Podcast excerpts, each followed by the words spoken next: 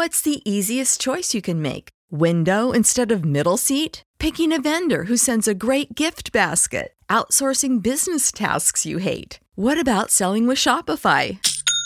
Whether you're selling a little or a lot, Shopify helps you do your thing, however you cha-ching. Shopify is the global commerce platform that helps you sell at every stage of your business. From the launch your online shop stage to the first real life store stage, all the way to the did we just hit a million orders stage. Shopify's there to help you grow. Whether you're selling scented soap or offering outdoor outfits, Shopify helps you sell. Wherever and whatever you're selling, Shopify's got you covered. Sign up for a $1 per month trial period at shopify.com slash try. Go to shopify.com slash try now to grow your business, no matter what stage you're in. Shopify.com slash try. I've never had a book do this to me before, like The Grace of Kings, where I was left so satisfied and the book was so it good, good, good ending, good, good job.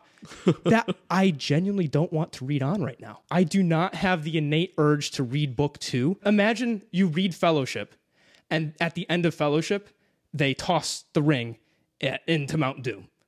And you're like, oh, that was a great story. It's Great over. story. We're done. we're, we're done here.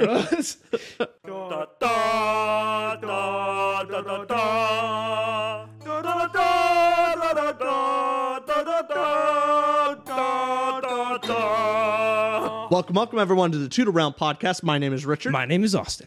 and today we're talking about The Grace of Kings. This is a book review. Oh yeah, this is book one of the Dandelion Dynasty. Apparently, there's four books. This was the first one. We're gonna give spoiler free for the first ten minutes or so, then get into spoilers. And do you want not spoilers on the book, but Rich, give us a little tinkle, tinkle, Little- toddle, little feely, taste, little, feely, taste. feely. What do you think about the book? I quite enjoyed this book. Me too, So sir. Me I'm too. excited to talk about this one. It's going to be mostly a gushing, a big discussion Oh, over yeah. the plot because th- this is a dense book. We And do have a new little format we're going to try, and we'll explain that. But first, a quick shout out to the man Orkestad from our Patreon, who picked this book for our monthly Discord Patreon exclusive in the comments in the description. You can see if you want to join us.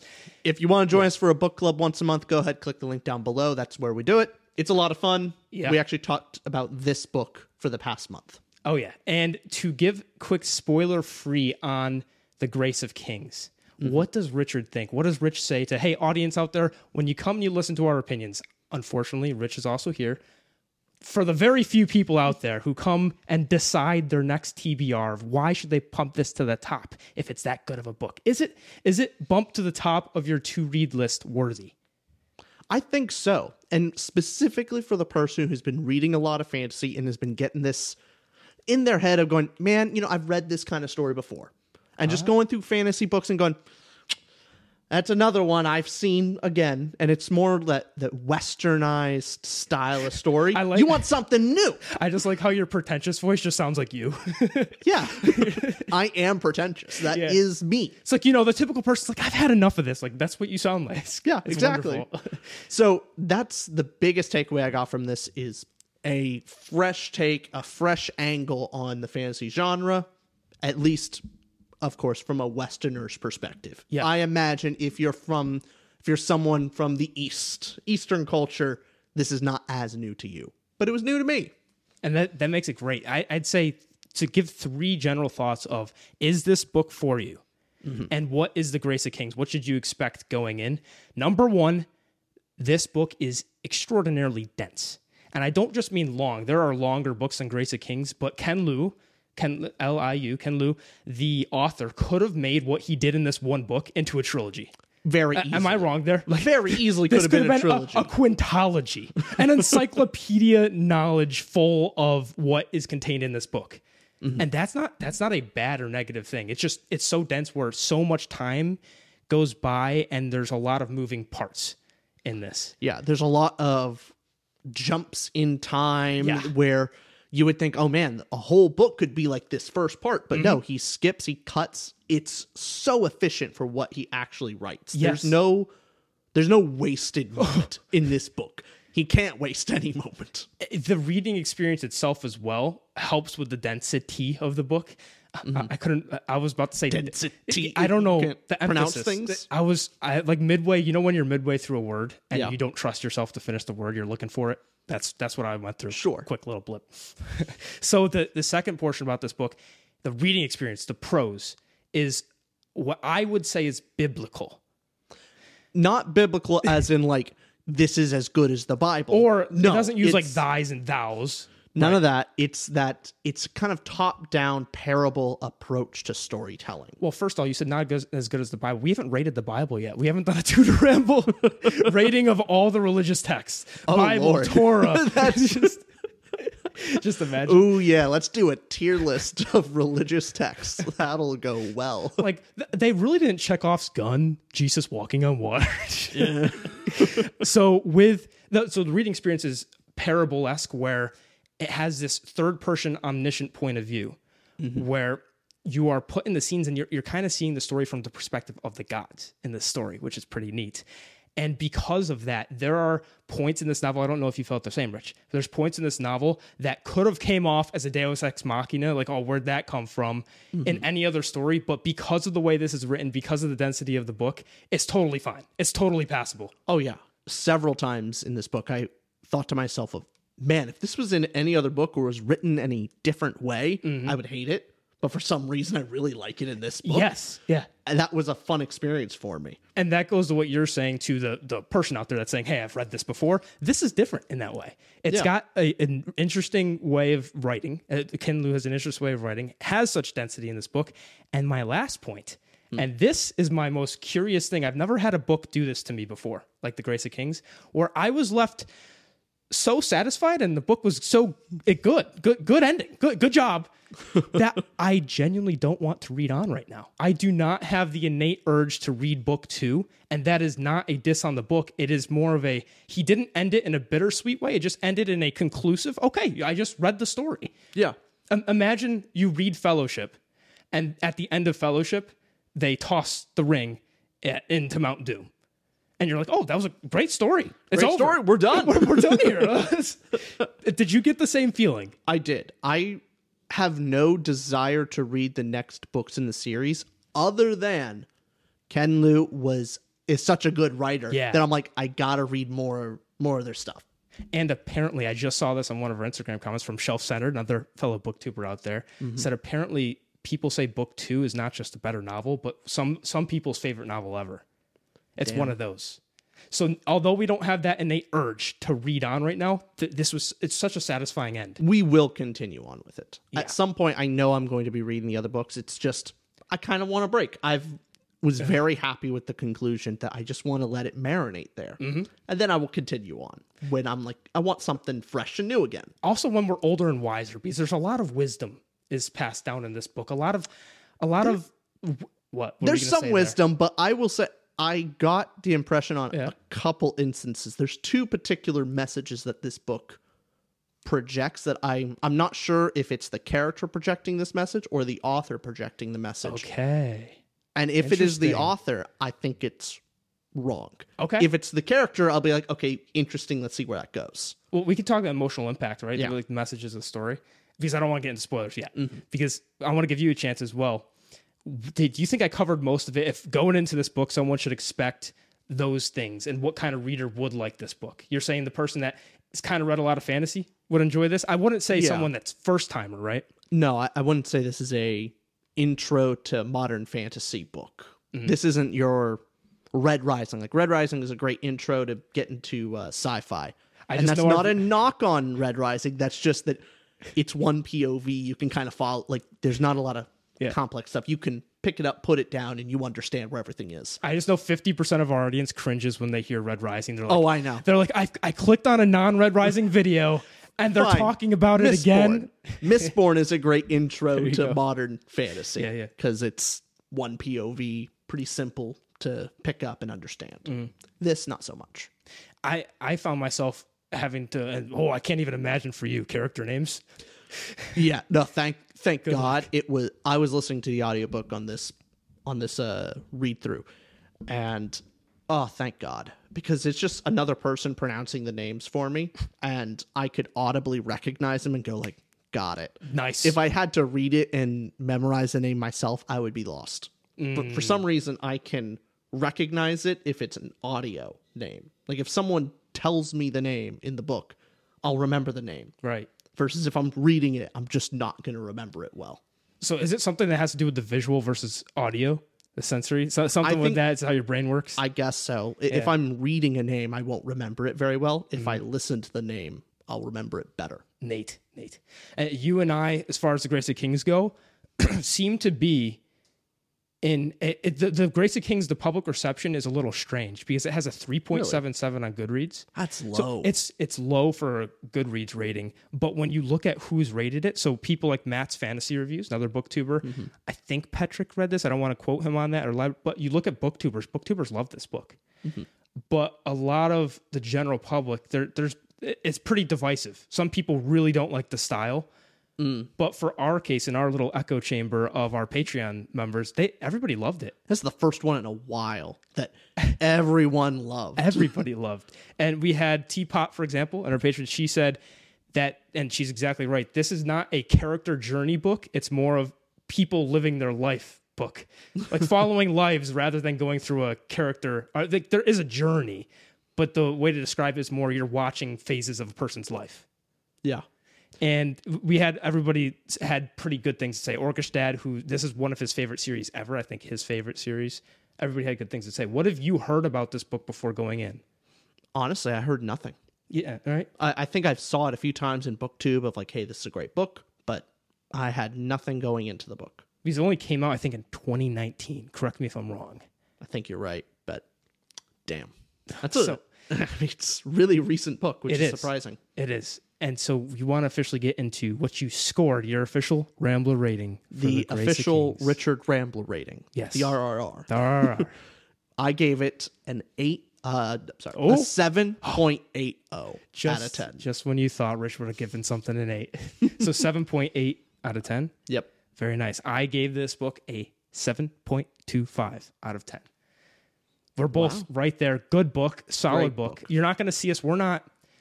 This isn't my usual reaction where I'm absurd and I'm falling in love with a book. It's not Richard's usual reaction of I hate it.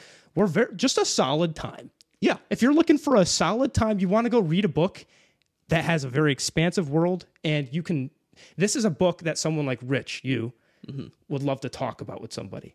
Oh yeah, this is a talking book. This is if you're looking for a book to go for your book club and you don't want just member berry stuff like, oh, that was a cool scene. Like, I don't know about you, but when we read a book for a book club and it's mostly just like an action book, which is fun. An action book's fun to read by yourself. Trying to do an action book for a book club doesn't work very well. That's a short book club of oh that action scene was cool. Oh that action scene was real cool. Like there's not much to talk about. All right, all right. This book, great book club discussion. In, so in your things. opinion, where is the best place to discuss a book besides, you know, intimately with me on this pod studio? well, I second would, best place. I would say our book club, but then that Mm. would be like the third self promotion the past five minutes. just keep, yeah, ours. Just keep going, hammer it. in the description below. so, where would you say, besides those two places, where's the best place to just talk about a book? Not a bookstore, somewhere cool and unique. oh, well, normally you've. I like to talk about books in the fast food line at uh, you know the drive through. Oh, yeah, with with the person, the car behind you. car behind me, or you know, if there's a long line at the uh, drive-through, you talk to the uh, the employee at this at the Chick Fil A. So when they ask for your order, you say, you know, order. How can I think about order when there's just chaos in this world of the grace of? So you just transition. I just gotta say, Chick Fil A's customer service is so so top notch that mm-hmm. they will get somebody on there that has read the book that you've read just so you can have a chat with them. I could see it. I could see it. It's excellent customer service. That was such a curveball response, fast food line that I respected a lot Yeah. greatly. Why, why'd you think of that? Did you did you eat there today, or No, just your brains? my brain always has Chick Fil A somewhere in some corner of my mind. Now, if we were to cheer, oh, I promise we'll get right back to the book after this. Yeah. I, I always have to ask the tier ranking of McDonald's, Wendy's, and Burger King. Where are you at?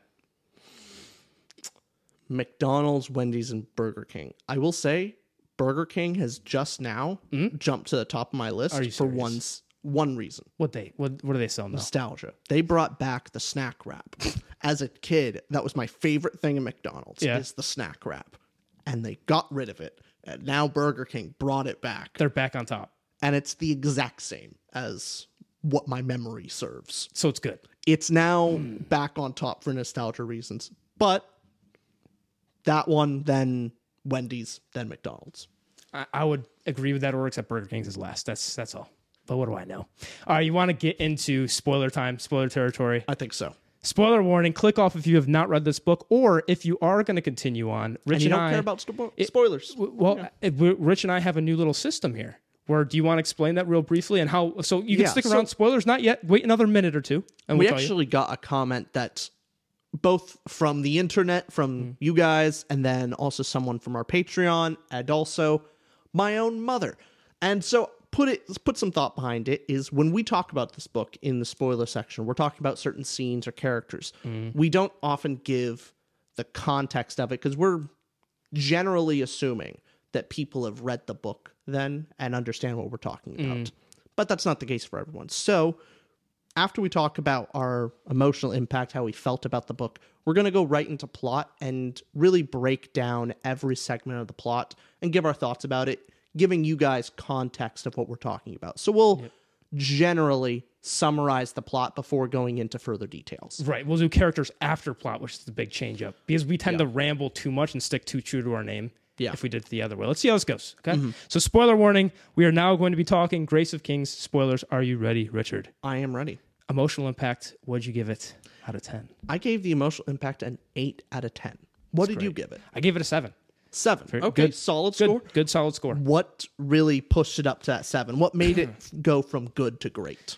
Good to, well, good to great. Yeah. I, I would say a couple big things. So, the message of this book. Let's talk about some messages first because besides just being satisfied by it, one message I got was take risks and gamble.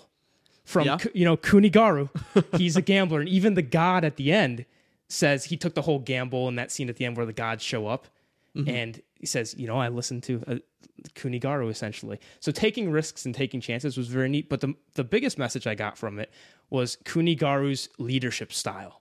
So message on leadership and being a good leader truly means that you can't do every task perfectly. Like leaders aren't you, like imagine a real world leader. You mm-hmm. can't do the tax policy and foreign affairs and XYZ and science and this so you delegate to people who are smarter than you. And Kuni Garu is a collector of people and he chooses specifically, hey, you're the best at this, you're the best at this, you're the best at this.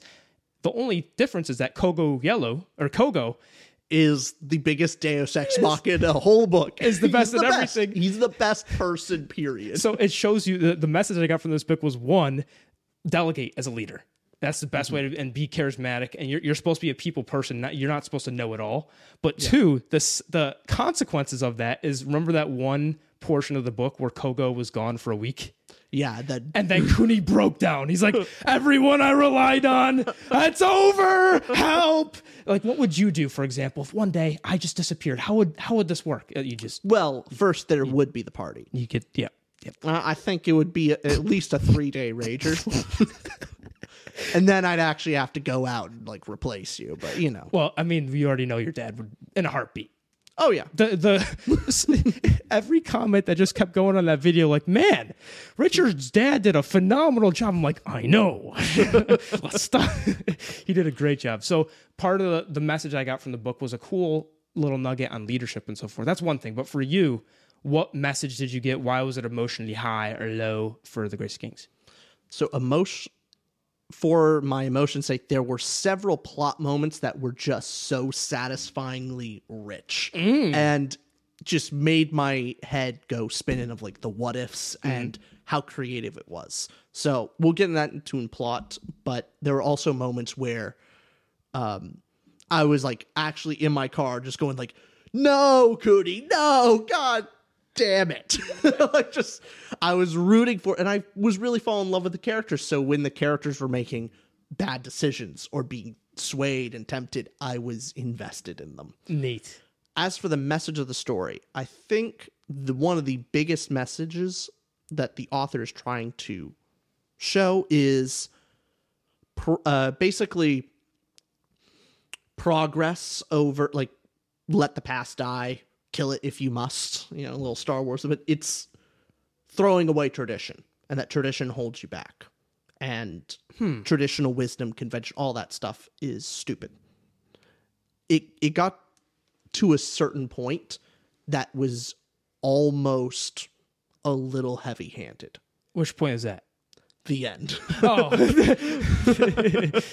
I I think I see some cases where that's true, but I don't know if that's entirely the case. At least how, how I read into it. Where well, I think another big message of the story is the passing of time and war and conquest. So what what Emperor Mapia Deri? Am I saying that so wrong? Ma- Mapitare. Mapita Re. That sounded that sounded nice. That was the I way listened, you. I listened to the audiobook Ah, and haha. I read it physically and went, yeah, completely butchered it. So the war and conquest and the things, the means to the end, the things you have to do in order to to take over nations like like they did. The consequences of that is you create vendettas from all these people around in the Tiro states in this case. But any e- evil action you do to somebody will come back to kind of bite you. And the passing of time, where whether it's with Pira, the character Pira, who we'll talk about in characters, um, whether it's Mata and how he was disaffected previously by by uh, the whole empire, but the the stages of war and what happens in the past, some things even get completely forgotten about. Like Hugo, and the people that started it, the prophecy of the fish, those two guys, Oh, that was Huno, Huno Krima was it, and Shogun, Shogun. I I have here. It was. Oh God, do I not have? I, I wrote these down. I think it's Huno Kriga. Huno, Who who know Huno know Krima. Krima? Yeah. Know Krima Yeah. and um and the other guy. Yeah, who's basically forgotten about, but who Krima's becomes king bit later. Right. So it, I, I see what you're saying with some of the. We'll get more into plot details with more mm-hmm. tradition versus progress, but it's a big, it's a big scope on how war affects so many different layers of society and why, why death begets death begets death in a certain way as well. Mm-hmm. But want to get into so what do you mean by your tradition versus progress? you talking more about toward the end of the book where it's open, Well- progressing with society, like more equality. So forth? Not not just that. It's when it comes down to it. By the end of the story, you kind of start seeing things click into place. That the heroes or the virtu- the virtuous ones or the winners are the ones that reject tradition and uh, conventional wisdom, and that basically anything traditional or known is wrong.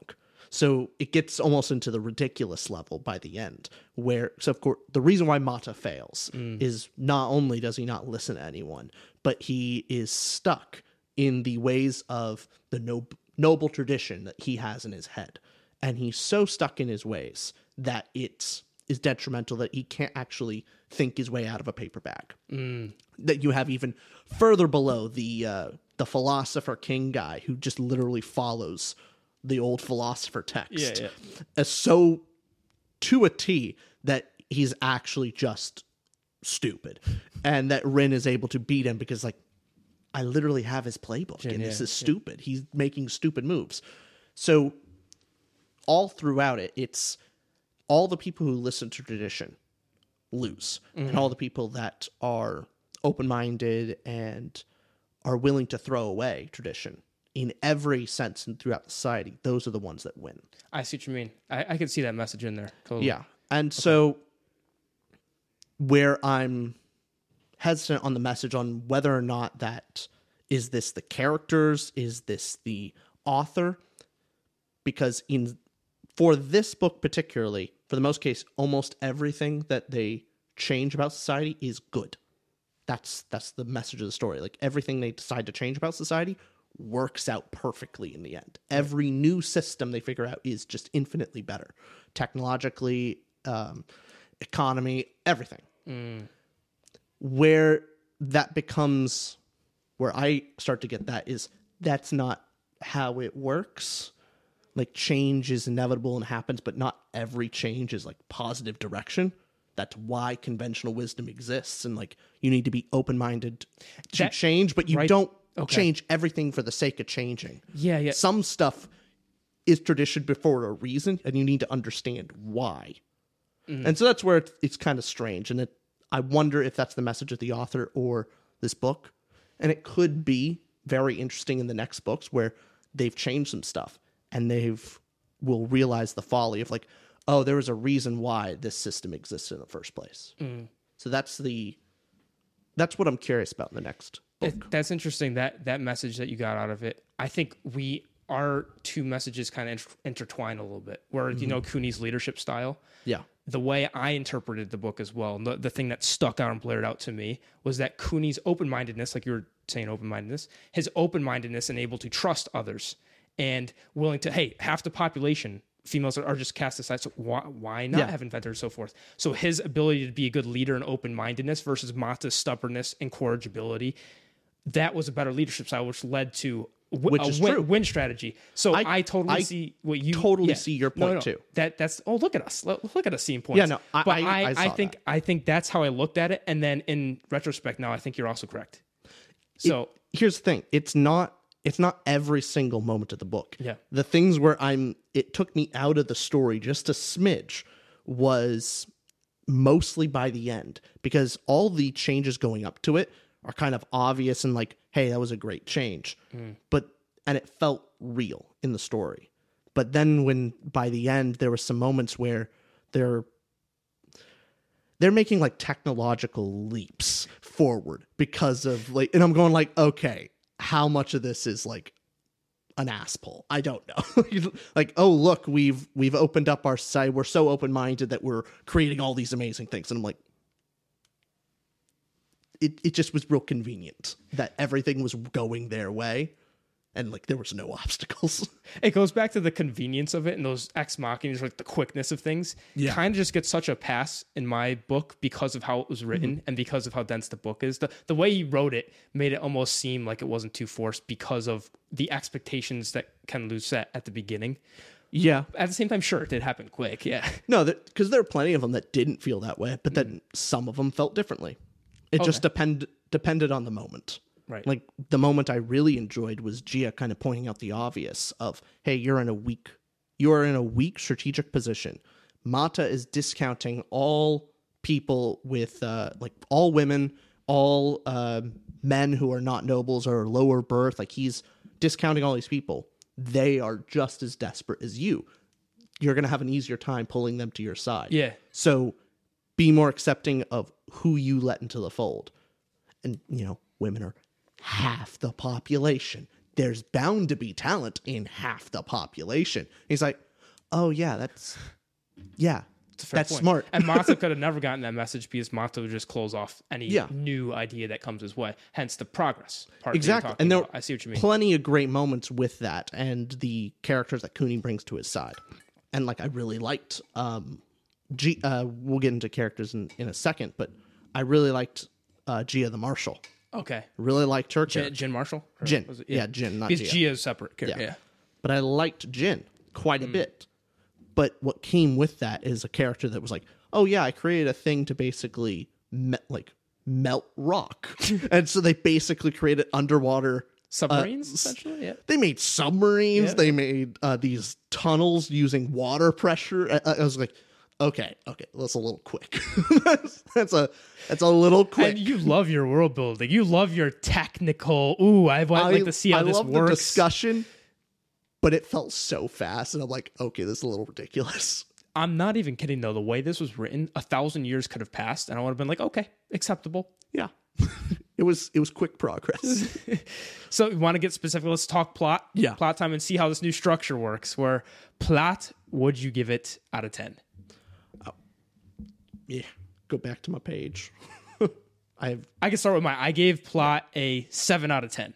I gave it a seven point seven five out of ten. nice, nice. a lot of this is going toward there's no fat on this book and that's just impressive so Yeah. i really enjoyed the plot i couldn't give it into that eight because of my questions of belief where i was kind of taken out of the book during some sections especially by the end Mm. but other than that i really really enjoyed the plot Yeah, a- a- to your point with the uh, again how thick this book is and how much Mm-hmm. goes on in this, and the fact that he didn't make a trilogy out of it and just said, "Hey, we're cutting all the fat."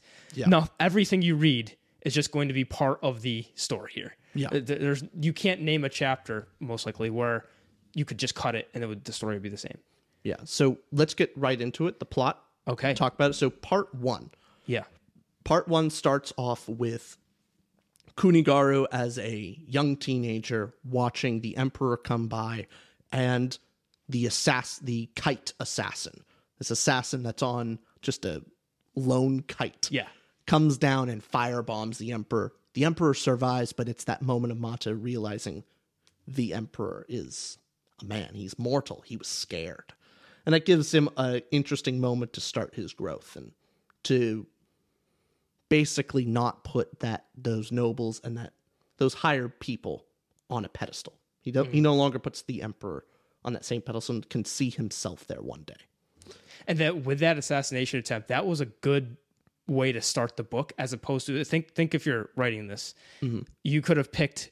Okay, let's start with the rise of Emperor Mapidéré. Let's start with oh, the conquest. That could be a good. They could have incident. done a, a, just an info drop of Yeah. the rise of Xana, right, which they didn't do, which thank God they didn't do. or start start somewhere at a later point where Kuni and Mata are already older. But the the assassination attempt immediately goes. Okay, you're asking the question: Why is someone trying to assassinate the emperor? Mm-hmm. So something's so th- must be evil. Some something's afoot here. Someone that's that passionate about killing the emperor on a kite, throwing a fireball like Dragon Ball, and then you're just going, why? Why is he doing that? So it was a good little hook to get you into a book which could have easily started off with, like you're saying, here's all the Tiro states, da, da, da, and that's not to say that chapter one's not heavy with world building and a lot of info. But it's built in. It's built in. built into the plot rather than info dumped. Yeah. completely.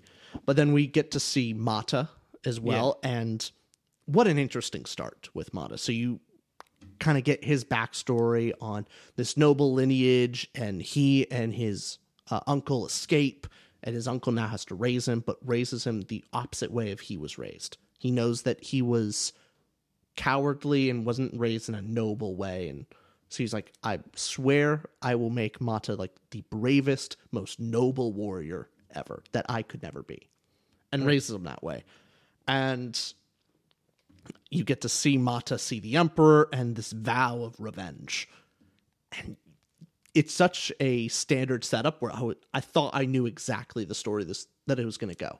I thought initially like Mata was going to be the main main POV, and we're going to see him go on a revenge tour to take oh, Almost down the- hero's journey. Yeah, it started thing, yeah. off of like you think that's going to be the hero's journey Right. storyline, and we don't get that. I, I was also locked in on okay, of course Mata and Kuni are going to be best buds, which kind of went that way, but then kind of didn't afterward because this talk about this the the whole catalyst to this whole story mm-hmm. right after we get introduced to Kuni and Mata, the catalyst is a fish.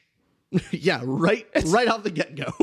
It's a fish, right? fish. Where Huno Huno the the names that we're awful at. Huno Kuruma. Huno Kuruma, they they essentially cut open a fish, stuffed this little scroll in it, and have this whole little. And they say, "Hey, it's from the gods and so forth." The gods said, "I'm and, going and to be king." this little nugget starts this whole entire rebellion against the Xana Empire, right? Yeah. And I don't know if I'm skipping anything there, but essentially the the rebellion is growing, and it starts from this spark of them lying and putting this scroll in a fish. Well, to right before that, Yeah. we're going into part two of the book. Yeah. It starts off with uh, Kuni uh, meeting um, meeting Jia, and so you get that little love story, and I was down. Oh, so down. I was so happy with, and so intrigued with the promise that he makes her of, I promise to always make the most interesting decision in Mm-hmm. life. Like you may not always be happy, but I'll definitely make the most interesting choice Right. loved that great introduction um that we get to see Ma- Mapitar, emperor mapitare meet the gods and how did you feel? Like what did you think when that scene happened? Because i was under the impression like i didn't know if the gods were like really real or was this just an interpretation? Was this just a dream? What did you feel when you I first had that immediately thought it was real. okay. Because it, it, it it's the way the book I think it was the way the book was written again in this very omniscient point of view. And as soon as I saw the gods there it hooked me as where I would have been disappointed if it wasn't real if there wasn't truth to it because mm-hmm. then it would have just been like a useless kind of dream sequence that he's thinking in his head I don't think that would have been a compelling narrative. So I just I wanted to believe it was real, and good thing it was Yeah. in the world. it was an interesting setup where I thought it was I thought the gods were going to play I have a light hand in the world. like let's just no. that was they have a heavy They, they didn't just whisper like, "Hey, move your pawn, move your knight to f4." No, they they moved the piece for you. Yeah, and we're going like checkmate. Especially later on when it gets to Tazu and his whirlpool. But with with this section here, you have the introduction to you have Jia and Kuni's love story, very cute, and you know Jia's denying everybody except for she wants somebody interesting, somebody that's not your regular noble. And Kuni has this character shift right there in the plot where he's this your noble bandit. You're kind of Robin Hood esque. He's got a heart heart of Heart of gold. heart of gold, but hands of steel. And they go around, and this changes him and changes his trajectory. And so as we get his development and the rebellion starts to grow, with is this the fish moment where we have the Yep. Then we have the fish moment. And that was with uh, Huno Krima starts the rebellion with a fish. with a fish? Yes. with a fish. And for those who haven't read, literally just the these two guys cut open a fish, stuff a scroll in there. And say, So, uh, Huno Krima will be king. Yeah. There we go. And then everyone sees like, oh my god, he will be king. It's the prophecy. It's basically someone opening a fortune cookie, being like, okay, this is the law of the land.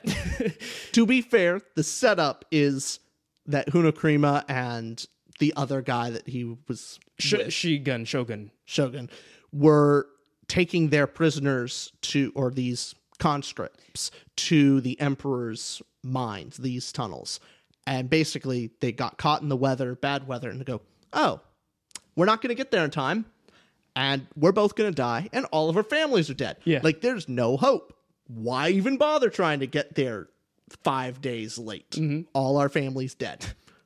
And so it's like, well, if you know, Bonrose, it, my family's dead either way.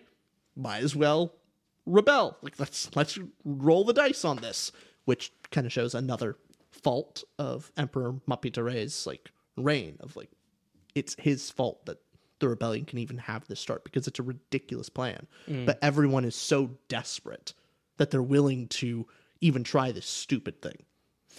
And speaking of ridiculous plans, Hmm. is this where we start to get into Pira? Pure? Pira. Oh, Yeah. that's by the end. That's the end of part That's two. the end of part two. But Yeah. before that, we get uh, Mata and Phin taking back uh, the Zyndu castle, which Yep. epic battle scene. I I was so hyped for. I was like, okay, yeah, we're getting some Mm. Mata revenge story, Mm-hmm. and then we jump away from it. I'm like, okay. um, then we get the story of Kuni. Oh, Kuni becoming a bandit and then going from bandit to duke. Mm. And so you get that, which is amazingly quick. How quick did that? Like, I think that happened in a chapter. But it was acceptable. It was accept. that's why I love how little fluff is on this. So much can happen in so little time. Now, I will say the drawback of that is the reason I'm giving the sevens and eights. It's it was hard to get uber invested in a character Mm-hmm. where you don't have that time to sit and soak with them when it was more focused on the plot than the character. Yeah. So for for the plot, it works well with the plot and getting you Mm-hmm. to go from scene to scene, and that's also why it comes off more quote unquote biblical. Where you're Mm-hmm. reading it as if they're parables, after there's stories, and there's nothing bad about that. It's a choice that the author makes, Well- and it works It's a plot focused book, yeah, but I still loved the characters. He did a great job getting me to care about them. that's the amazing thing about it is the characters are not bad in any sense of the word. So so this happens. Rebellion's growing. They take over Zudi. Yep, takes over Zudi, and then we find out that with all this rebellion going on, er, um, Arashi, the Ma, La Ma, Mapitare, is killed, assassinated in his sleep, basically, by his friend and advisor. And Arashi, his his, son, uh, yeah. tiny, like uh, newborn son, is raised to be emperor. Right. So this old emperor who did all the conquests, and by the way, we didn't mention, but this emperor was trying to live forever, and Yeah. his his whole goal was to. He was also having all these huge projects, which is what Hugo and what's his name, but uh, Huno, they were they were going to the mines and whatnot to I think assist with one of his- tunnels. the tunnels. He wanted to connect all the islands with the- underground tunnels. Yeah, because this whole world itself is just a, there's islands here, and there there's what seven, six or seven Tiro states. Believe it's six. Seven, I thought. seven and it they take over the other six, right? So the emperor's son is now in charge, but is he really in charge? Yeah, so then we get the reveal that mm-hmm. Pira actually is the one that basically did all this. He and he kills the emperor, his friend, raises Arashi to the throne, and Well, the, Pira is the emperor's like assistant and yeah. advisor, and when the emperor dies, this is where he he's he takes like a little coup. yeah, and he chooses Lugo Crupo to uh, to help him with the coup, and we get the reason why is because Pira, and this is I fell in love with the book at this moment. This was the moment I got sucked in, is we find out that Pira not only wants to destroy the emperor, is not greedy for power, but when the em- when many years before, the emperor uh, Pira fell in love with one of the emperor's servants, and uh, she became pregnant with his child. And on the day that Pira is going to tell the emperor and ask him, "Hey, I've been your friend for all these years. Please let me marry uh, your servant girl. You you haven't you haven't even noticed her. Never noticed this girl before. Like, please, just tiny favor of mine.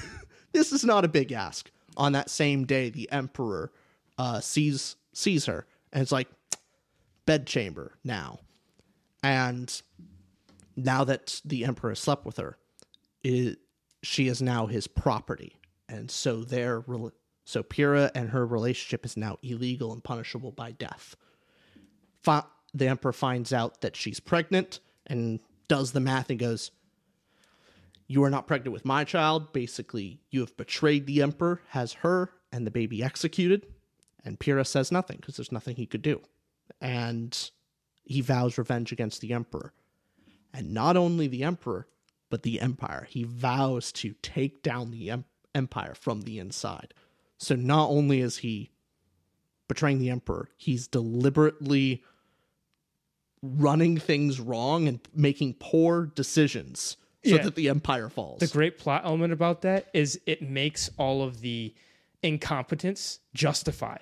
And there, so there is a plot reason for the incompetence of the empire, which allows the rebellion to prosper. Yeah, because in any other case, the rebellion would have a hard time if the like Mapitere was actually in charge. Mm. No, it would be pretty easy to like, oh, I know there's rebellion. Actually, send the troops there and actually, Yeah. you know, And, and so what Suppress Pira, it. Pira does is he puts in charge, is it Kindo Marana? I no, he puts uh, Lugo Crupo in charge. Kindo? That's the first.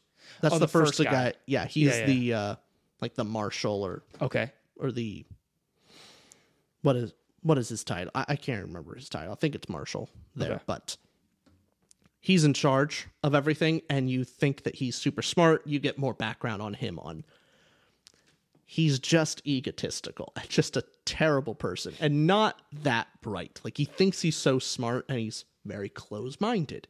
He thinks he knows everything, even though like hmm. he knows about poetry. He's very knowledgeable about that and philosophy. Neat. The, you're saying this message of closed mindedness continues. Like closed minded Yeah. people fail in this world. Yeah, exactly. He knows nothing of war. He knows nothing of leadership. Knows Hmm. nothing about running any kind of empire. So he's perfect for Pira. Perfect for Pira to run Pira's like, the yes, ground. run this empire down. to the ground. yeah. So that is that is part two. Okay. We go into part three, and we start off with King Thufi, which is the shepherd, Yes. who's basically swept along. Somebody somewhere goes, "Oh, actually, this kid, this shepherd boy, was supposed to be the real true king." so they pull him along. It's like, all right, Again, fine." all of this is like you'd say this in any other normal book. yeah. And it'd be like, wait, what? Where where'd that come from? but no, this it works. Just It trust works. us, it works. Trust the process. so then you have that. Uh, King Thufi is uh, starts leading the rebellion in Hmm. seriousness. Then Kindo Marana is the Yes. tax collector Yes, of, Zu- of Zudi. And we have uh, Lugo Crupo is just annoyed with all this talk of rebellion, and he picks out the most annoying guy. And he's like, ugh, this is so stupid. I just want to put someone else in charge of this. And doesn't care because he thinks the rebellion is nothing. So he's like, "Oh, I'm going to take the tax collector and make him the leader of the army." So to follow, Pira, who wants to topple the empire from the inside off of a vendetta, a justified vendetta, Yeah. appoints this Lupo guy, uh, Lugo Crupo. Lugo, Lugo, who is too lazy. So Lugo then says, stupid. I'm appointing Kindo Mora. So we're now three layers deep. yeah, but the twist of fate and the gods kind of Mm-hmm. play this hand is the gods know that Kindo Marana actually has some talent. Like he's actually a smart individual. Yeah, he's gone his whole life doing taxes. That's his whole thing. But in many ways, it makes him actually a competent leader when it comes to the army because he Yeah. actually takes stock of things. He's logical and knows how to work things out. Mm-hmm. And also fairly open minded. He learns things. Right. So that's the gods plan- had their little light hand in making that decision. It's the one good decision that Lupo made on accident. On accident, yeah. For the wrong reasons. But then we have um Krima, which was the Hugo, Huno Krima, Huna Krima. He the fish guy, the, The fish prophecy guy. Yep. fish guy prophecy. He goes becomes new king of a new tier Of state. course. Just kind of chaos and like, Of course. all right, I guess so. Of West Cocru, right? He doesn't Yeah. he create his own because Cocru is the Tiro state. Yeah. Or am I wrong in that? Ooh.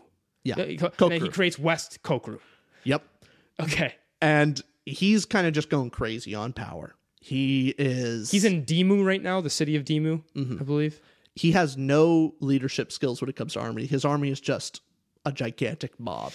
And when he does things, it's just he thinks that the whole thing about being a king is you order things to get done in unreasonable time and they will get done because you're king.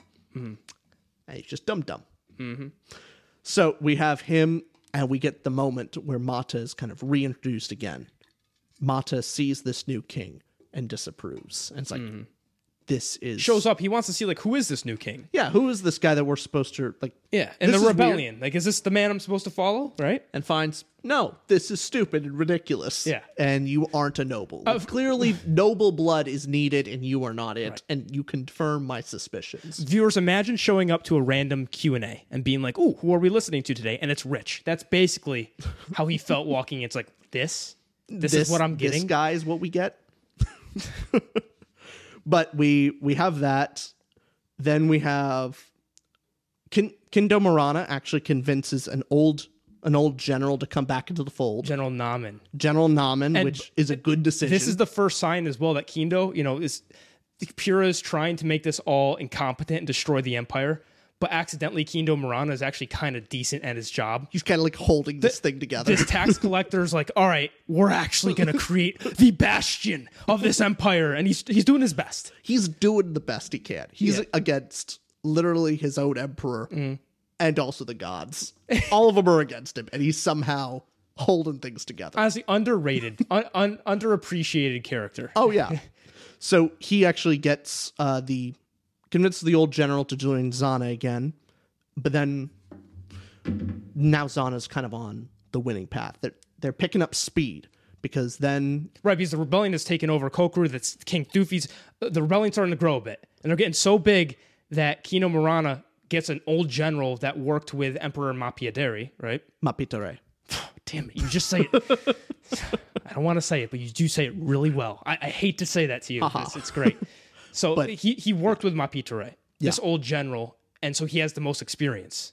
Yeah, an actually good general. And he says, "Hey, come out of retirement, help us. This rebellion is going to topple the emperor that you just helped your whole life." which by the way a great moment for that which i really really liked his character Hmm. is he was talking about his experience as a tax collector and he's like the key to being a tax collector is knowing what pressure points to hit on Ah. that nobody wants to give you money however you can't outright force them or else they'll hide it. You have to push the right buttons to get them to do what you want. Right. you have to find out what they care about more than money and push that.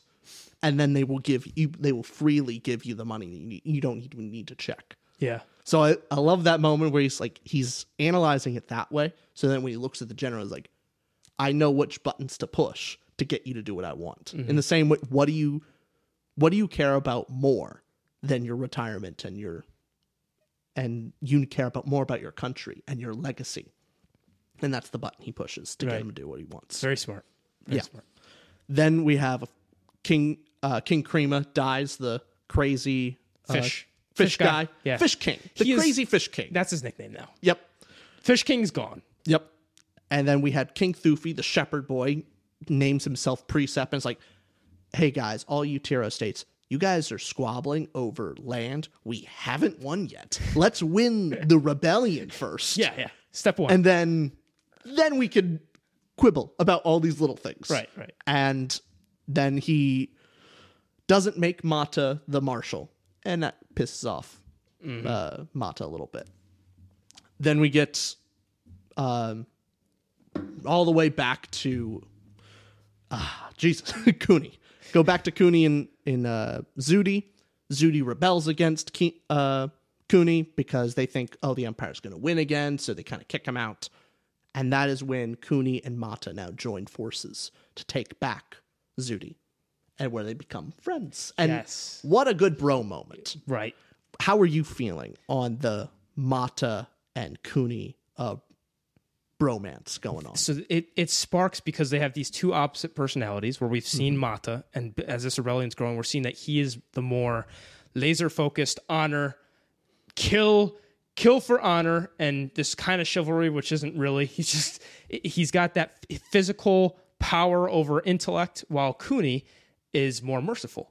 He, Kuni's more open minded. So while Mata is just for vengeance and blood, Well, his whole thing is might is right. yeah.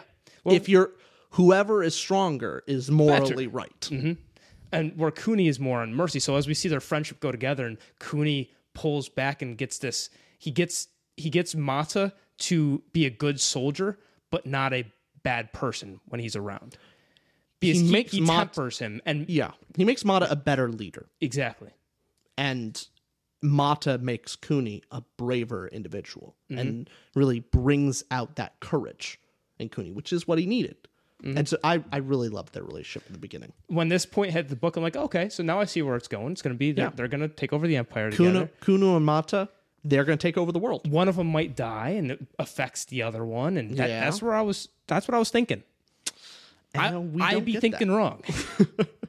So then from there, we find out that um, they they're trying to defend Zudi, and they're actually able to hold it. They're winning against the Empire, and then they go to take the next town, and I believe that was Dimu. So they have so Mata and Kuni now go to take Dimu. And this is one of those moments that you kind of see another layer of Mata's character mm.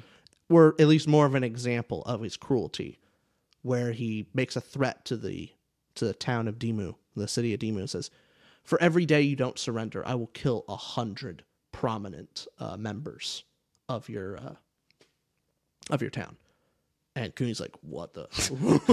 Whoa, whoa, man!" and it takes about ten days for them to bring down the walls and take Dimu, and Ma- Mata follows through on that threat right.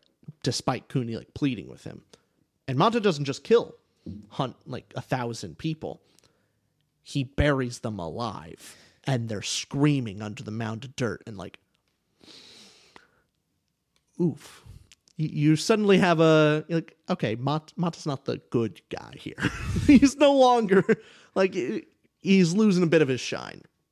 So, I think that was a interesting moment that we had here in the book. Yeah, and the the way that was described, not in the book, but you just saying that to me, I, I was uncomfortable. Yeah. That was you really you really you really were super specific when you said buried them alive, like the David Attenborough. could be heard for hours. So we see we see Mata and Kuni still friends, still bros. Still bros. But now where's this going? What point of the plot are we at now? And then we're ended off with Princess Kikumi. Yes. And what a great character. I really loved her character. We only got maybe two, three chapters with her, but we first see her as you know, this this beauty that she's gorgeous. Everyone thinks of her the most beautiful woman alive, mm-hmm. and she is shackled by that beauty. That she no one takes her opinion seriously. They only see her as a uh, beauty object. But That's it. We are like Princess Kakimi. No one takes us seriously either, but not for our For different reasons. For di- For different reasons. very different reasons.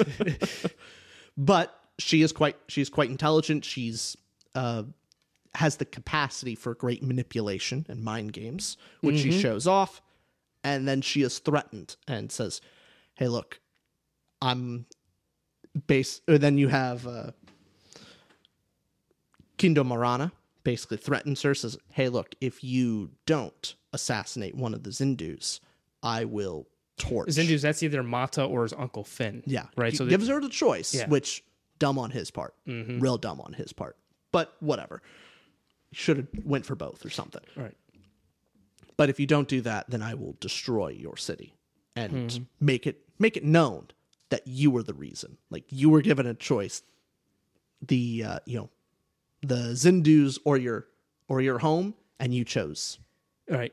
A- And, she does play into it. She goes to Zyndu Mm-hmm. and she falls in love with not falls in love, pretends. Yeah, she uh she, She- finesses. she finesses with Mata and with Phin, so with the uncle and nephew. Mm-hmm. And the ultimate decision, she goes with Phin because she didn't want to kill Mata.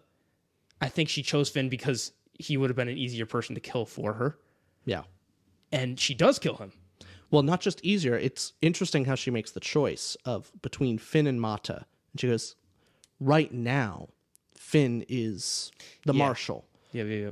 However, Mata's much younger, stronger, and given the choice, she thinks that the rebellion has a better a better chance with Mata at the helm than Phin. Right. So she chooses to take the weaker one out. In many ways, she's showing her favorability mm-hmm. to Mata in this case. And she's ultimately correct. Like Mata was the better choice to actually take down the Empire. So but in that moment she realizes, oh, this was the plan all along that my if I do this and I it's revealed that I assassinated the uh, Zyndus over over for my city, then the rebellion will torch them as well. And like so she sacrifices her own her own pride, her her own legacy to save her home, which one of the more noble noble acts that this entire book and definitely shows the a lot of these characters have a ton of pride and kind of gets in their way, especially Mata, and she's able to throw it away for her home. Again, yeah, so throwing not being prideful Mm-hmm. has benefits characters in here. Not, maybe not just benefits because she didn't do this selfishly, of course. The only people that know what Kikomi did were the readers. Yeah. So the characters. Well, also we had um, Kindo Marana. Also, oh did. yeah, of course, because he's the one that set this up. and yeah, even he goes at the very end. He was like, "Man, I'm impressed with her. Like, Yeah. she she foiled me. Even Gotta my last, it. you gotta respect that. She, come on. man, she even sa- she sacrificed her own legacy Yeah, to ruin my plan. right. Wow. Yeah, So I, I loved her character. That was a great moment for me. Then we go into part four. yes. And this is basically the Is this the oh. banquet scene? Oh shoot. I'm I I completely forgot. Which portion? So there, there's a lot what we have to do. we with, we where- completely missed out some stuff. So Kuni, on that side of thing, gets approached by the assassin. Yeah. right? So what what's going on in this this area as the rebellion's growing? I We ne- have- oh, yeah, I nearly I skipped a bunch of stuff. It's okay. All the important things. Um we have of course uh Luan Zya, which is that assassin you're talking Mm-hmm. about. He he and uh Kuni meet up and there's a plan. Right, we hadn't seen the assassin since remember chapter one, where Yeah. he was on this kite trying to attack the emperor, the old emperor who's now dead. Ma, ma, eh, say it, say Ma, come on. Mapitore. I love it. So he comes back. Luan, he escaped at that initial one, and now this is like chapter eighteen now or something like that. Yeah, they, they met him before he, Kuni met him before he met Mata. But then he's now an advisor to Kuni. And so now after met him before. Was it before Mata? Yeah, the so when they're kicked out of Zudi and they're going to go get the uh, rebellion's help to take Zudi back, they meet Luan Zya okay, and Luan Zya comes up a little later. But after Kikumi's betrayal, they're now um, you have the pl- you have the new push towards Zana, and Luan Zya comes up with a plan. Yeah, I, I thought that he met Luan Zya pretty pretty randomly after he met Mata. I thought it was after that case, right? He met Mata first. I'm almost no. You sure? Right So- before, Right, oh, so immediately before. immediately Because before. I thought when Lu- when the assassin met Kuni, like the very next chapter, they went to Tanadu. No, so basically, Kuni is kicked out of Zudi, Mm. and they're like, "I'm coming back." And while they're in the woods, going to get to the But rebellion, he, he hadn't met Mata at that point. nope, they're going to meet Mata. They're going to the city to go get the rebellion's help to go take back Zudi. They meet Luan Zya. We get his backstory, and then they meet. They part ways. Then Kuni meets Mata, and Okay, then they so- go to Zudi to take it back. That's the, his first meeting with Mata is right after Luan Zya. Yes, Okay. I'm sorry, I missed missed that part. There's a lot of stuff in this book. I'm very sorry that it's, it gets A lot of details. We, we could keep going. yeah. Then you have um, And also, let us know if you like this new format where we're going through the plot and then so there's context and then so people actually understand the story. I think Yeah. for this book it was necessary, or else There's a lot. people get confused. I'm even getting confused. but after Kikomi's betrayal, we have we go back to Xana and we see Pira and Crupo kind of a little bit at odds. Pira now is thinking, eh, Crupo's getting a little too big. Right, he's trying to topple the empire, and it's not toppling the way he wanted it to topple. not just that, but he's also going, he wants to get me. He's going to try and betray me first. Mm. So before he backstabs me, I'm going to backstab him Yes. and fabricates uh, evidence that gets Crupo thrown in jail and executed. So bye bye, Crupo, dum dum. Mm-hmm. Yep. Dum dum philosopher who almost single handedly toppled the empire.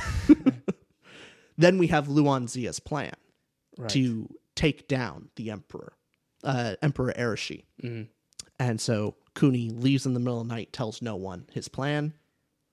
He's off. and it turns out that his plan was th- this is where he'd been the previous years on this island off off the coast of the main Tiro states. It's called Tan Adü, correct?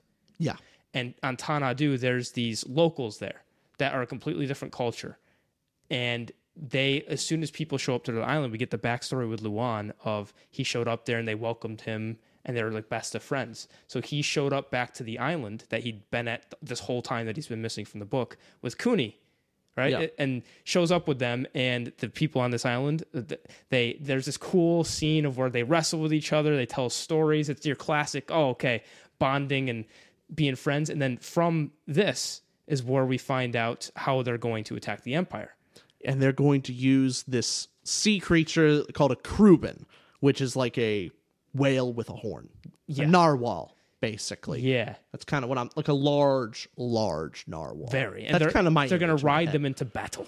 Yeah, and so they have Kuni and his strike force on these Crubens sail to Xana, and they basically capture the capital.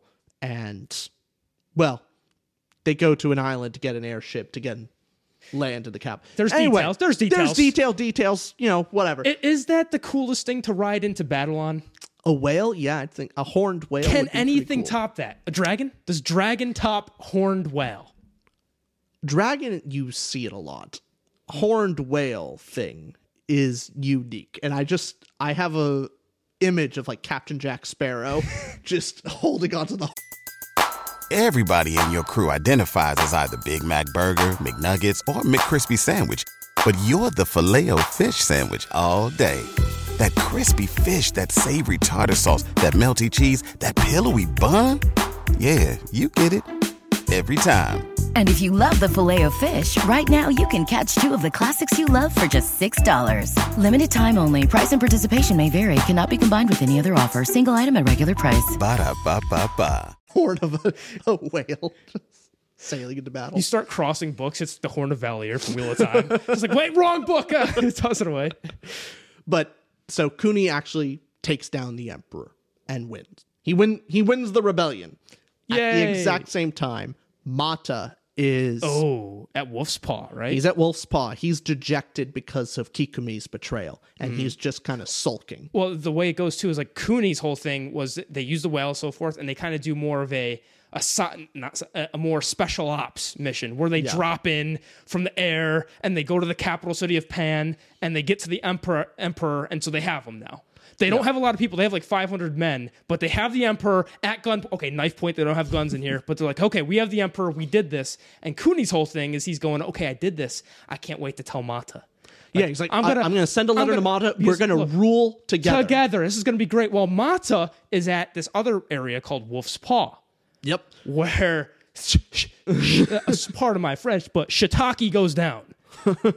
it goes down in Wolf's Paw, right? And Mata base single handedly does a, like a ten to one charge against the enemy. the way he de- does it, the Yeah. way he does it too, and in this battle sequence, he's at Wolf's Paw, he's attacking the General Namen and so forth. I Mm-hmm. think that's the uh, yeah General Namen, best army, uh, the this old general who worked, was with Mapiradari.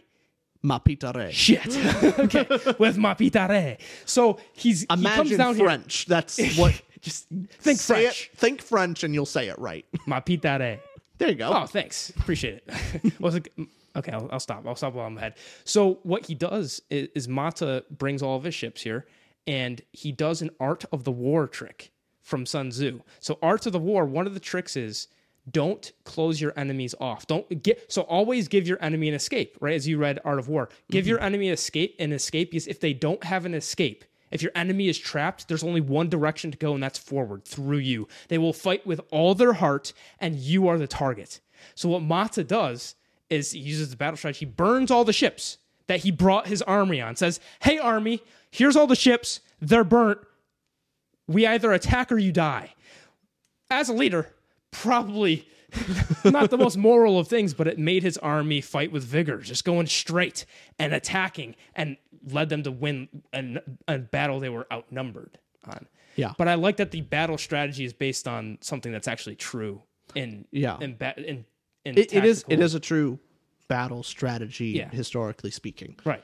So Mata does this and wins. Yeah, Uh, but slaughter. yeah, a lot of dead. But Then even makes a beyond, deal with a god. yeah, He, then he makes a deal with after he survives, he wins the battle, and he captures about twenty thousand uh, Xana soldiers. He makes a deal with the gods, uh, specifically. What, was that god's name? Tazu. Tazu, and sends twenty thousand soldiers out into the ocean to drown. Which the gods have this pact where they're not supposed to be involved.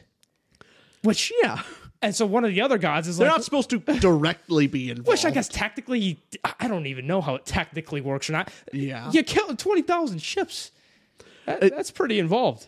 okay, the more details of it would be Tazu comes to Mata says, um, yeah, I need a, if you sacrifice a bunch of lives to me, I will destroy the enemy's um fleet, fleet of ships. Like I'll destroy them all.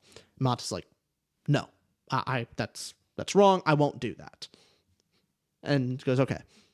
Then Tazu's like, okay, well, you said no to me, so I'm gonna put a tsunami on your coast and destroys all of Mata's ships, mm. kills you know hundreds, possibly thousands of his own people on Wolf's Paw, and then comes back.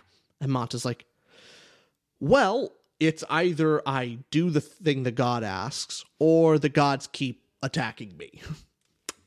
okay. and so he sacrifices 20,000 Xana soldiers uh, to the to Tazu. And Tazu's is like, ah, yum, yum, yum, yum. And then destroys the entire Xana armada. And that's a little direct.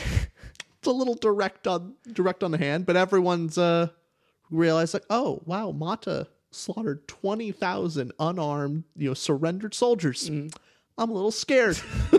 I'm a little terrified of him. This isn't good. And that word kind of gets back to Kuni and his advisors and Rin. Rin Because decides Kuni has the capital right now of Yeah. the empire, They- and Kuni tells tells Rin like, "Hey, go deliver this message to Mata. Invite him in. Don't let anyone else know because I want Ma to be the first one here, Mm-hmm. so that way we can rule together." And Rin says, "You know what's better than Rin? Uh, better than Kuni and Mata ruling? Just Kuni. just more That would be- specifically, just Kogo, which we'll get to. yeah, but- we'll get to. But that was a mistake because Mata then marches on, realizes, and thinks Kuni betrayed me. He took hmm. the capital without me. And I thought we were supposed to lead together. And Kuni's like, oh, well, I, I gotta leave because Mata's angry and Mata slaughters a lot of people. So he leaves, and Mata does. Causes ransack. He burns a lot of the uh, pond to the ground and all this stuff, and then takes over. And Right, because we- Mata got this wrong message. Yeah. So he he thinks Kuni betrayed him. Kuni's like, how do I now get this? This is one of my negatives of the plot. I think this could have been a more interesting portion if we're talking about how the conflict arose. A miscommun- the miscommunication trope isn't my favorite, yeah, mine, mine either. And It it takes away some culpability from Kuni. Yeah, it takes away. So if Kuni could have made a more active character decision there, mm-hmm. where maybe he decided Mata went too far, Yeah, instead of it not being his fault and Rin sending the wrong message, exactly, it takes the consequences off the character themselves. Mm-hmm. What, but it does lead to more interesting things later on. Whereas you know, Mata Kuni leaves the capital city, and Mata takes over. It's now basically his. He, he controls it, and we get to the point now where they, they're reunited at a banquet that Mata holds for all the new. This is this is now he declares the Principate. This is the new, not empire, but the Principate of the Tiro states. and this is the start of part four. So Yes. end of part three is the end of the Xana Empire. Yes, end it of is it. toppled. Now Mata's got it. This Principate happens, and he has a banquet with all the leaders. and Kuni has a moment of realization that he's lost his brother. He Yeah. can't if he tells him the truth, it won't be perceived that mm. way. He'll be it'll be perceived as a lie. And he realizes that he has to lie to Mata and he can now no longer tell Mata the truth and actually rule with him. Right. And so he lies and he's able to skate his way out from being assassinated. And after that, Mata now draws new maps. And this is the start, I think. This is the the large start of Mata being a real big dum dum. Yeah. Like real dumb. so he's just creating this new map in a stupid way. He's drawing new Tiro states and making new people leaders and just off of his feelings of like, hey, that guy was kind of nice to me that one time. Duke. King. hey, that guy disagreed with me. nope. He's now exiled. And basically he causes chaos and he sends Kuni to tiny little island of Dasu, which is the furthest thing away. It has no land. It's incredibly poor. It's like that is now going to be your island. Yeah. Uh, to be shielded off. of. Basically, nobody's there. Nobody's there. And he also keeps Jia and his children as kind of hostages. So he sends Kuni to rule this little nothing land. Yeah. and Kuni's now put in this position of how does he how does he deal with this? What does he do? And it's the first step he takes is he he's on this little island, but he fakes being sick on the island and sneaks over to see his wife all the way back on the main islands and in Zudi. So he sneaks back and sees his wife, and uh, we actually didn't mention a point in the plot where before this, Yeah. Kuni cheated. Yeah. So when Kuni entered the capital city of Xana, Pan, Right before Mata took over the empire. This is before the Principate. He went very out of character on like a week long uh escapade with all of the emperor's uh consorts Right. and just the thought process didn't make too much sense for It was Kuni. The- The, plot, even though the plot just kind of throw things at you and it's okay. This was just it was like Kuni doing his things. Kuni, do- he's now uh, he's now cheating on his wife. complete Just degenerate like complete 360 or what? Wait, 360 is the same direction. I mean, complete 180. 180 Measure that. and then he does another 180 yeah, back to uh, 360 back to 360 Yeah. again. Cheats on his wife. So now, now building up to this moment where he's on this island and he's trapped there. Mata officially got rid of Kuni. Kuni sneaks onto the island, sees his wife Jia, and by the way, while this was happening, Jia had also cheated on Kuni with the housekeeper Othi, I believe his name was. Otho. So they Otho, they'd both cheated on each other before being reunited. Because remember, this is years have passed, years mm-hmm. of war and Kuni being away from home, and this is Jia, his wife, who they married because hey, he promised to always make the most interesting decision.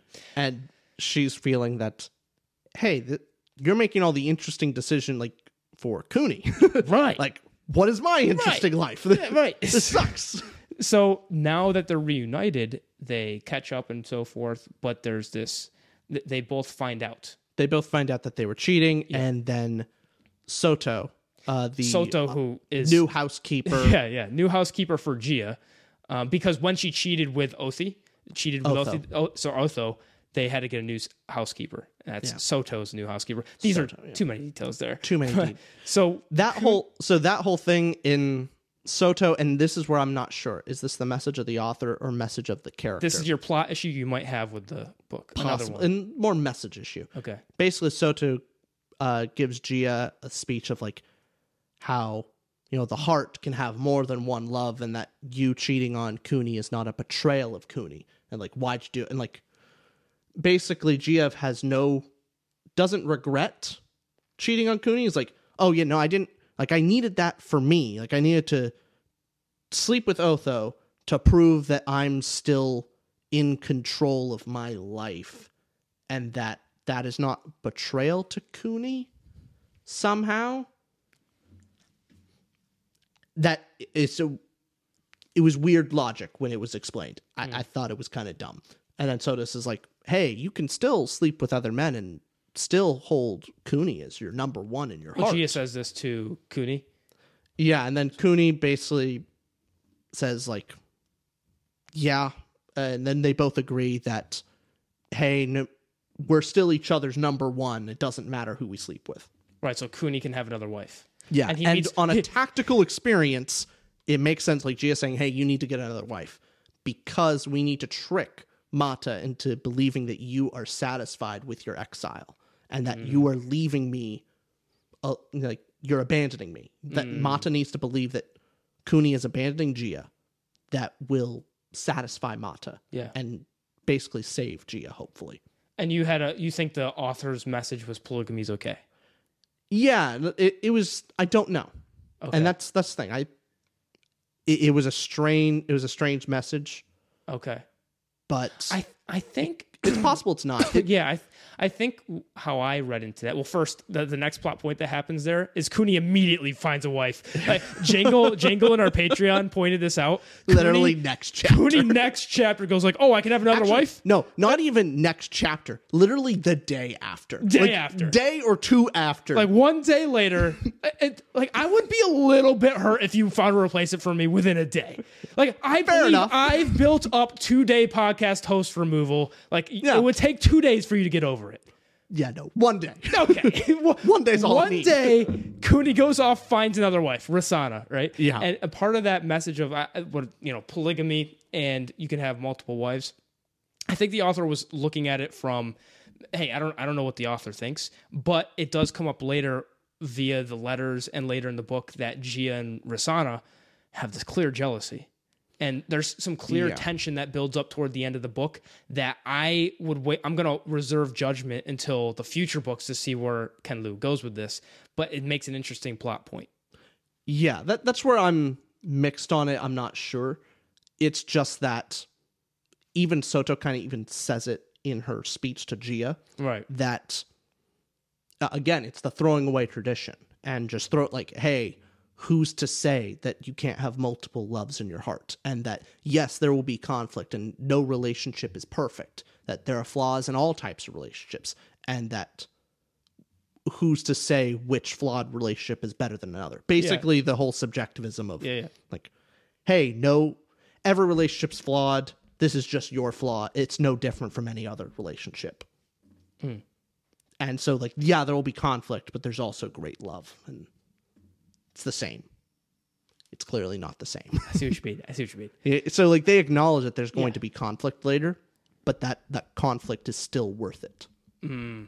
that the scales still balance in favor of the relationship so So That was with, kind of the with this relationship, Kuni goes back to the island with his new wife and so forth, and basically takes the approach. This where part of the message of the story comes, where Kuni, being open minded, lets you know Kogo, who is the number one everything. advisor.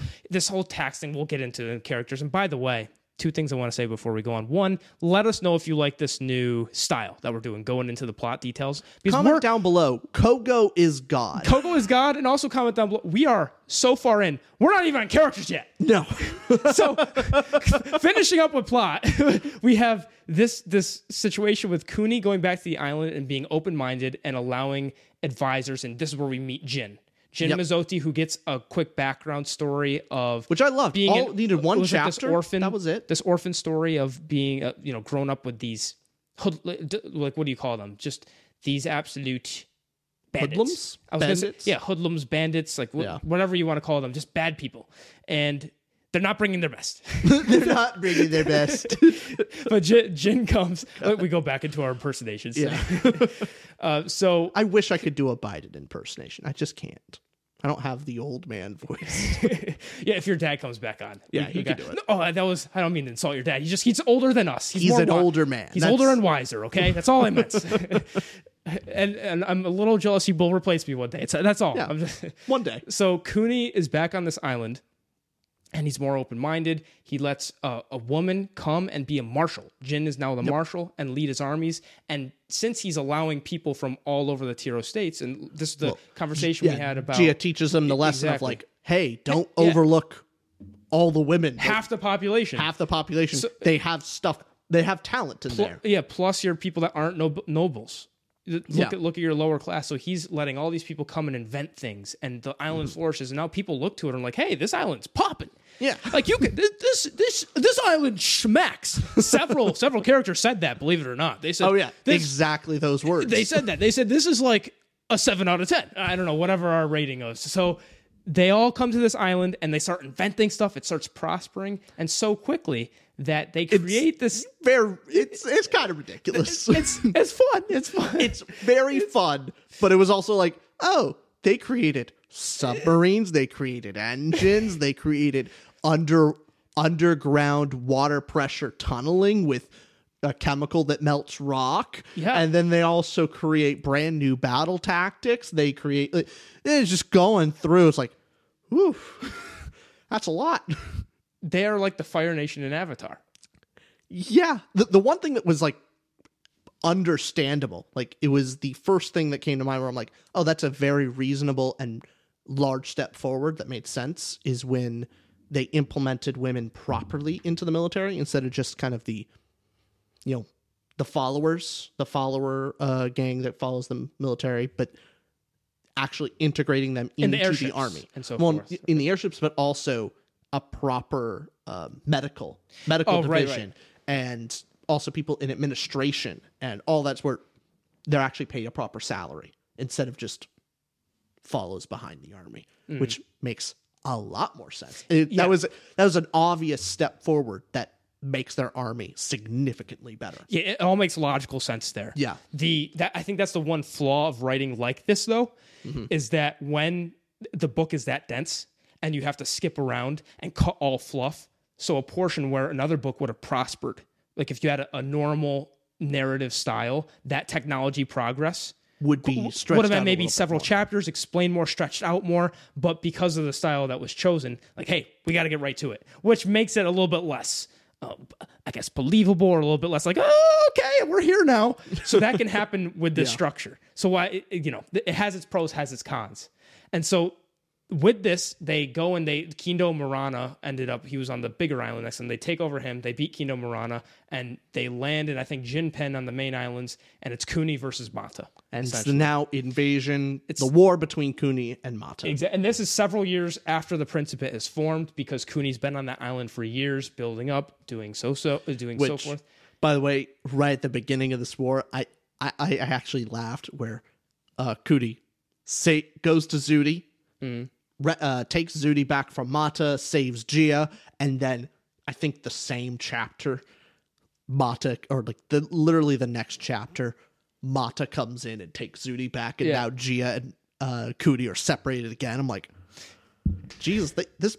This author really doesn't want Jia and Kuni together at all. Not a, not for a second. Not for a second. Can't have one whole And, chapter. and the reason Mata because Kuni didn't want to rebel outright for a long time because Mata, remember, was keeping Jia captive. But the whole twist on that was when Kuni came to visit Zudi and came to the, the city of Zudi and saw his wife Jia, the new housekeeper, Soto, who showed up one day to help Jia out, Soto, the housekeeper for Jia, her Is secret Mata's identity is that she's Mata's aunt, right? So when Kuni came back and Soto said, "Hey, I'm Mata's aunt. If Mata comes here, don't worry. I'll give him a scold and I'll give him one of these. I'll giving him one of I'm gonna give him one of these." and so what she ends up, uh, so Kuni can go back and say, "You know what? I can successfully go and attack Mata finally because I know that my wife will be safe." Huh, Or I should say, one of my wives will be safe. You little dog, you. so he ends up coming, and Mata goes to kill Jia, Soto, the aunt of Mata's there, and he's like, oh, damn it.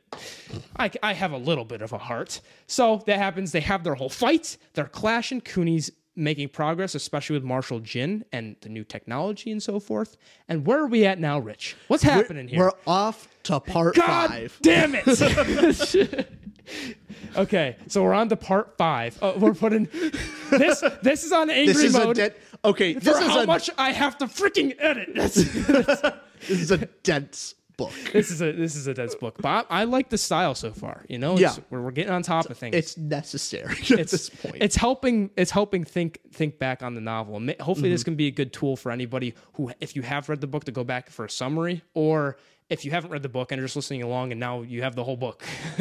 so we're on part five now, and part five is called "Clouds Race Across the Sky." There we go. Oh. And so this part part five starts off with this is the Kuni takes back Zudi, then Mata immediately takes it back, and Kuni and G are separated again. Again, and then we have Kuni and Mata's parlay. Kuni Mata's parlay. Okay, So this is basically Kuni and Mata meet on the water, and Mata threatens to Oh, cook and eat Ma- uh, Kuni's father. I love how this was written. Because it's like It was Mata, greatly Mati goes down, comes back up, lays table, goes down, comes up, lays Brings this, knife. brings It- knife, comes down, comes up, brings father. What? and he just says so bluntly, Kuni, if you do not surrender, I will cook and eat your, father in front of you. and you get the internal dialogue of Kuni like crap in his pants. He is scared, but he realizes like I have to bluff. This this is the performance of my lifetime. Right. And he basically throws it off saying like go ahead, eat him, like who cares? And just showing that he has the will to keep going and shows that it's pointless to it's a pointless threat. And then you see Mata's perspective of he's disgusted that Kuni would think that he would actually do it. And from the reader's point of view, I'm going like, of course he thinks that. You are a butcher. You slaughtered so many people. Like literally Like, everybody. I don't see why he wouldn't think that. I- And we're, Mata, why do you have such a weirdly high opinion of yourself? Like, like, he, he actually you're not I'd- above that. you think I'd kill his father? Well, you just went to try to kill Jia. You did kill 20,000 people. You, you did kill this. You killed a lot of people. You've So- done a lot of terrible things. This one is not that far Right. from your mo. But they come at a standstill and end up signing a treaty. No, What? Yeah, they signed we a treaty. three. No, we have a three year. Uh, we have a three year uh, battle between them, right? They- yeah, so oh, right, right, right. They they have three year long battle, but it happens in like boom, like a chapter. th- there's a stalemate where yeah, Gin Gin's even um, after this they tr- um, Gin and Luan Zya trick Mata into getting rid of his only good advisor, right. the um, um, Torulu Pering, who's the only smart individual that's actually keeping Mata's team around, like Right. alive, and actually a strategist. They trick him, and Pering dies.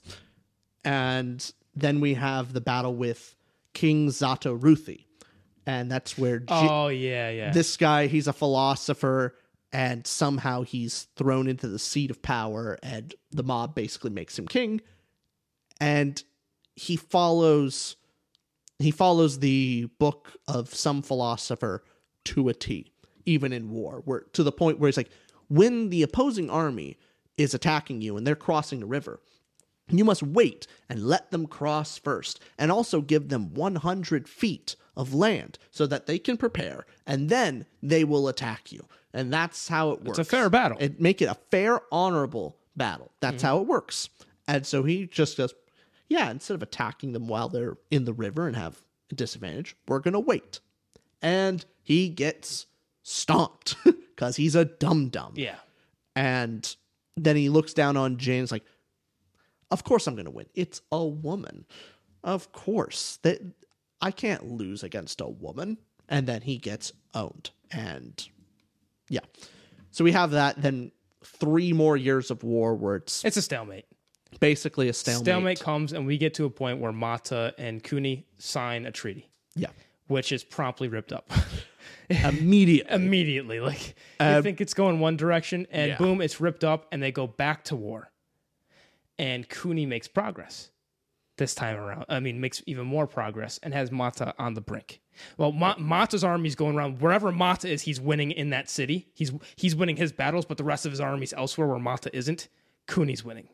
yeah. And so it comes to a point where we get the, we get to the final battle.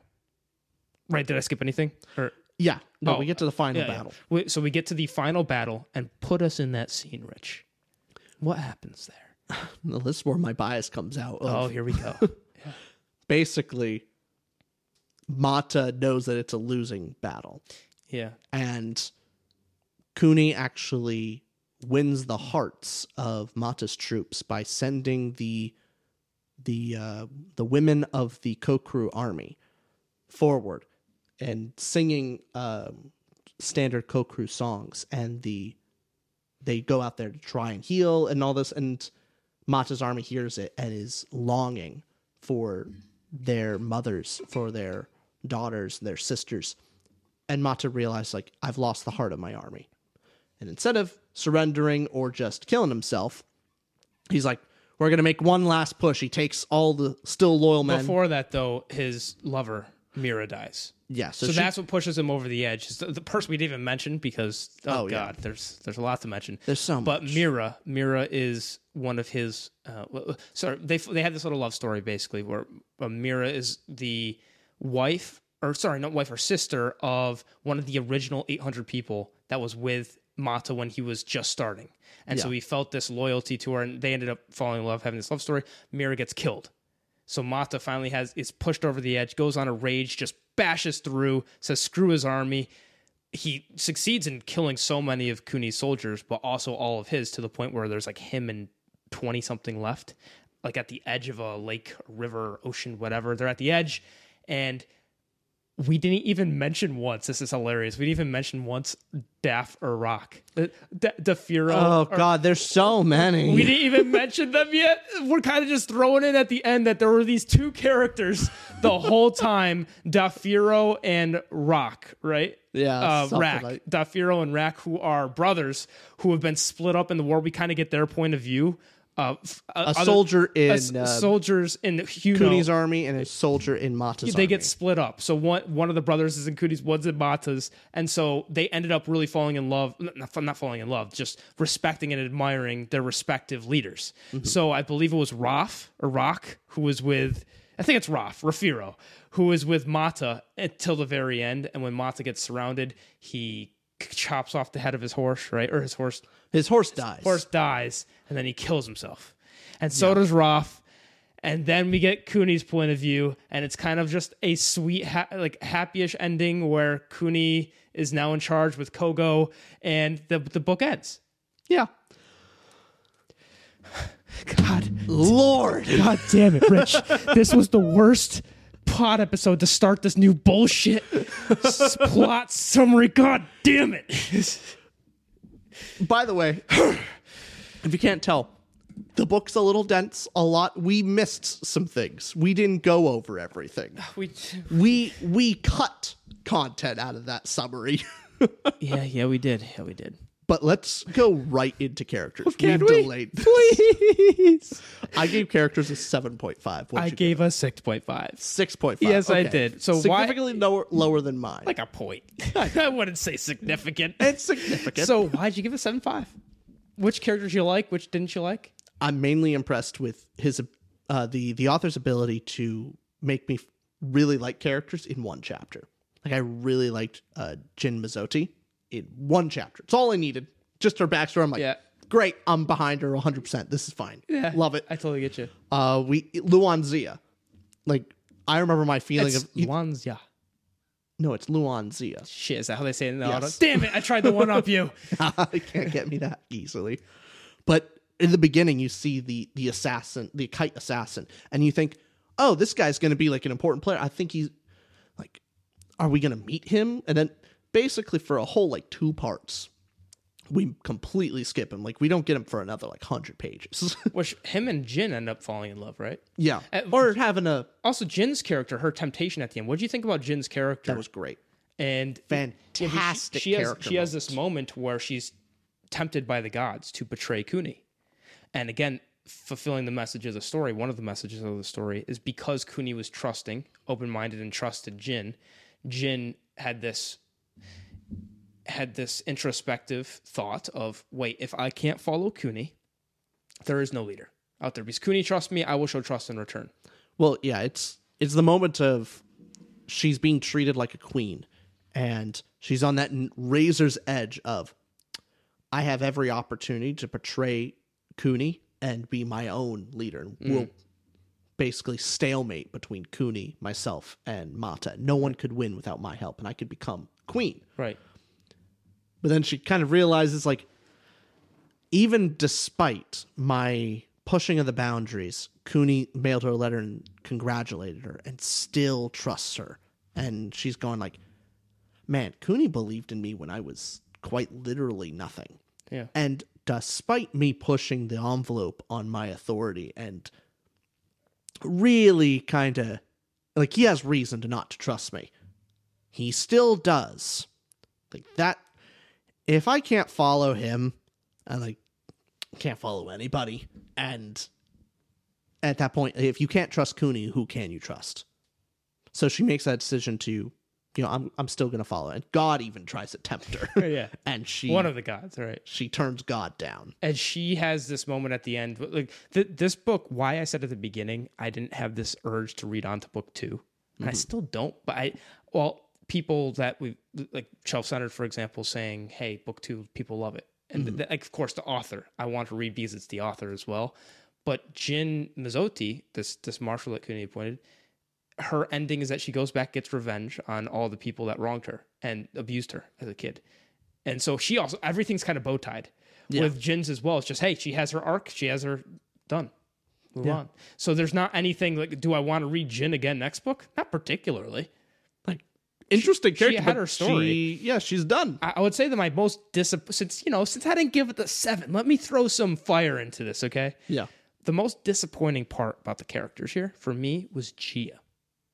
Yes. And completely agree. because I really like Jia's character, especially at the beginning where the love mm-hmm. story between Kuni and her being, hey, I'm looking for the most interesting. And she has these herb herbal, which I guess is more negative to a plot, but remember she had this herbal stuff and she is able to make concoctions. Yeah. That didn't come up later in the plot like I thought it would. I thought it was leading somewhere, but just like Jia's character, I thought her character was leading somewhere. I'm sure that she gets way more explored in the sequels and in all the rest of the books, but in this book in particular, she kind of takes a back seat and is definitely left out of a lot of the latter half of the book. Yeah, it. I was really interested in her character in the beginning, but mm-hmm. by the end, the author didn't give her a lot of page time to do stuff. Her chapters were not as interesting, and the one point of conflict or change, or like the only interesting thing she really did was cheat on Kuni and then justify it. And right, that's that's her whole so while there's four or five years of him gone at war, the the point of view we get is her cheating.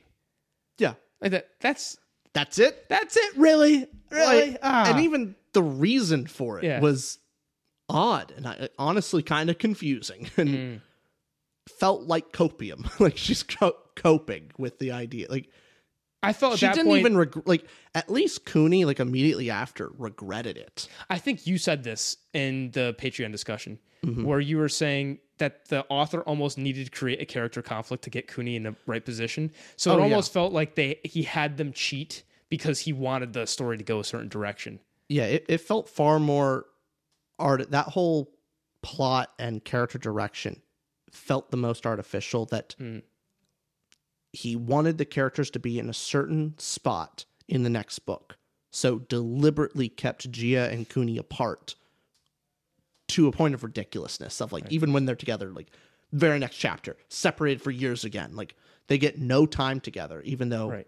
probably should. Right. And where Jia doesn't, an essential thing with all books is that mm-hmm. not just the world, but the characters live off the page. Mm-hmm. Where Jia, and not just off the page, off the narrative. Like what, why you love Wheel of Time so much is that there's other things are happening in the world and it spreads the, the people perceive events in the Wheel of Time differently from how far away they are from one another. People have mm-hmm. different stories about it. So a good character, someone who, while while our point of view character like Kuni or Mata, our point of view, are having their story in the background, other characters are also moving, and things are happening. Whereas Jia, for several years, she's a mother and of course taking care of the kids, but for several years doesn't feel like her character is moving or doing anything that affects the plot. That, Yeah, that affects the. She's like- doing things, but she's not doing plot things. no, she she's kind of wanted her to living do. a placid life where she's also not that kind of character that just sits around. Yeah, that, she that's, is literally introduced as no life. It's interesting. That's who I want to marry. And you have the most uninteresting story in the latter half. I was looking so forward to like when she's introduced, like in one chapter, Kuni and uh, Jia get married. I was going like, oh, this is great. Instead of a romance story throughout the book where it's just the will they, won't they. Yeah. we get hey they immediately are married and i would love to see the romantic dynamic of them actually as a married couple and partnership and them Right. working off each other and Right. Jia with Kuni and her bettering him and i would love all these little things where they Why not? grow Right. together and you would actually see their romance throughout the book but we don't really get that and it's just yeah it felt like a missed opportunity I demand something of you, Richard. Huh. Lower it to a seven.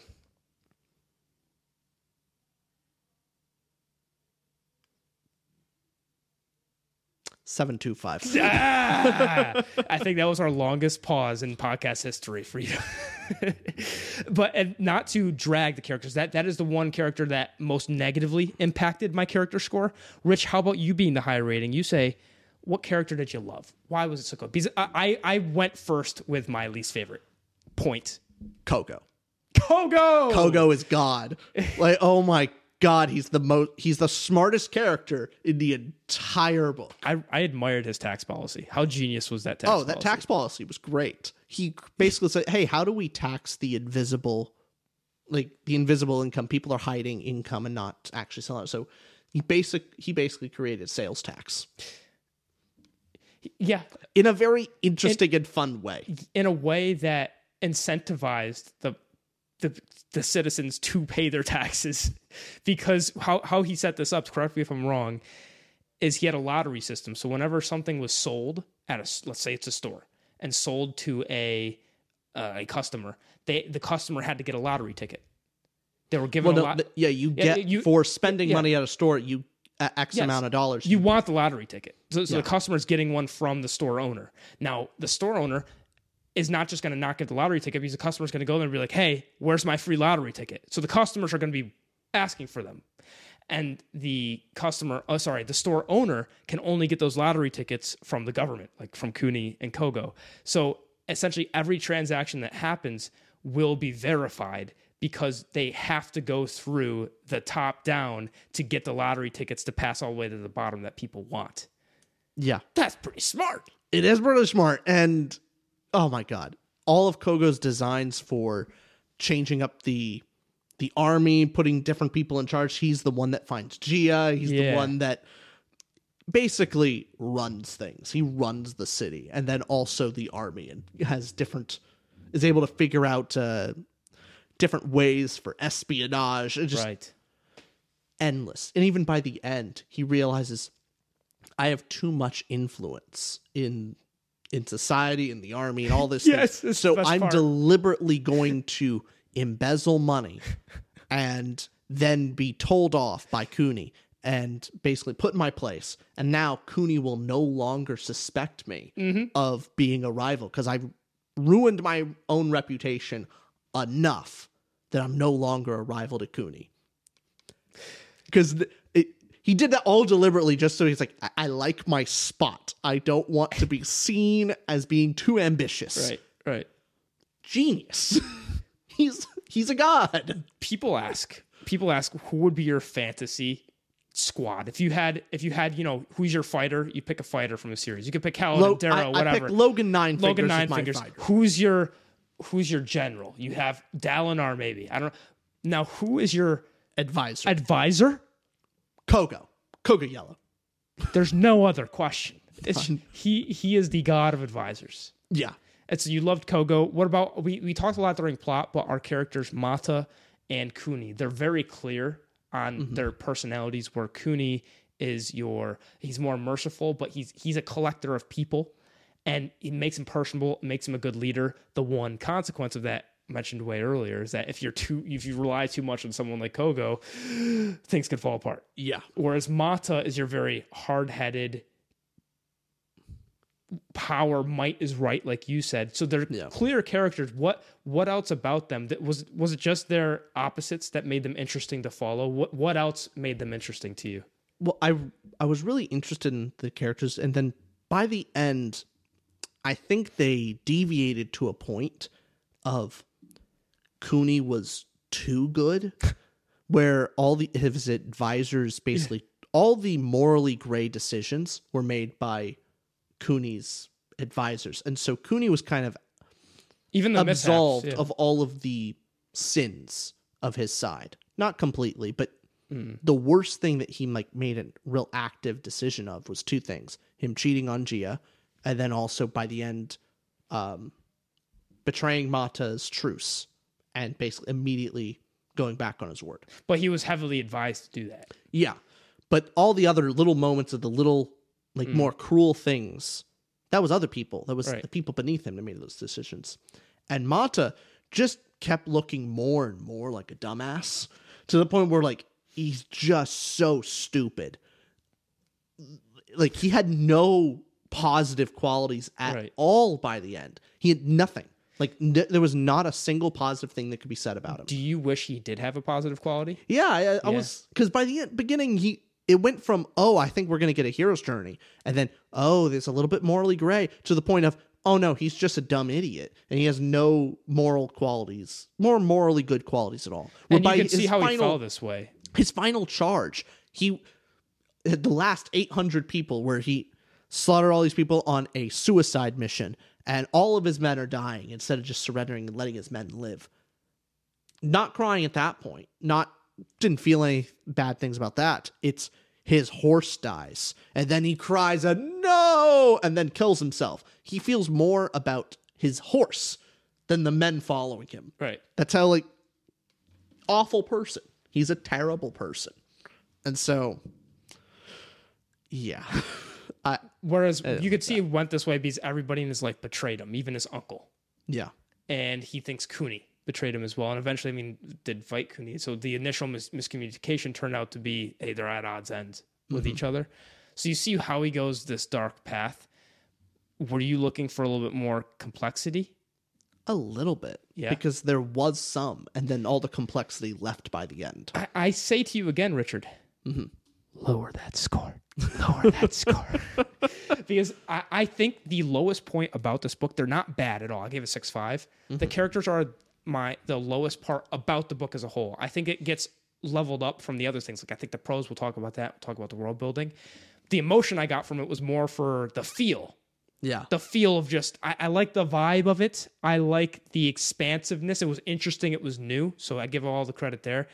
Characters, there were definitely some misses and a bit of apathy in some regard to the characters, which is almost purposeful because it's not like you read the Bible and you're you know crying over Job or you're reading the Torah mm-hmm. or whatever character. It's not like you're reading Noah's Ark, let's say. You, you look at Noah's Ark and you don't look at Noah and like you're emotionally invested and no, no, no it's because you're trying to learn a lesson and a moral from the story and that's why you know and that's why it's there.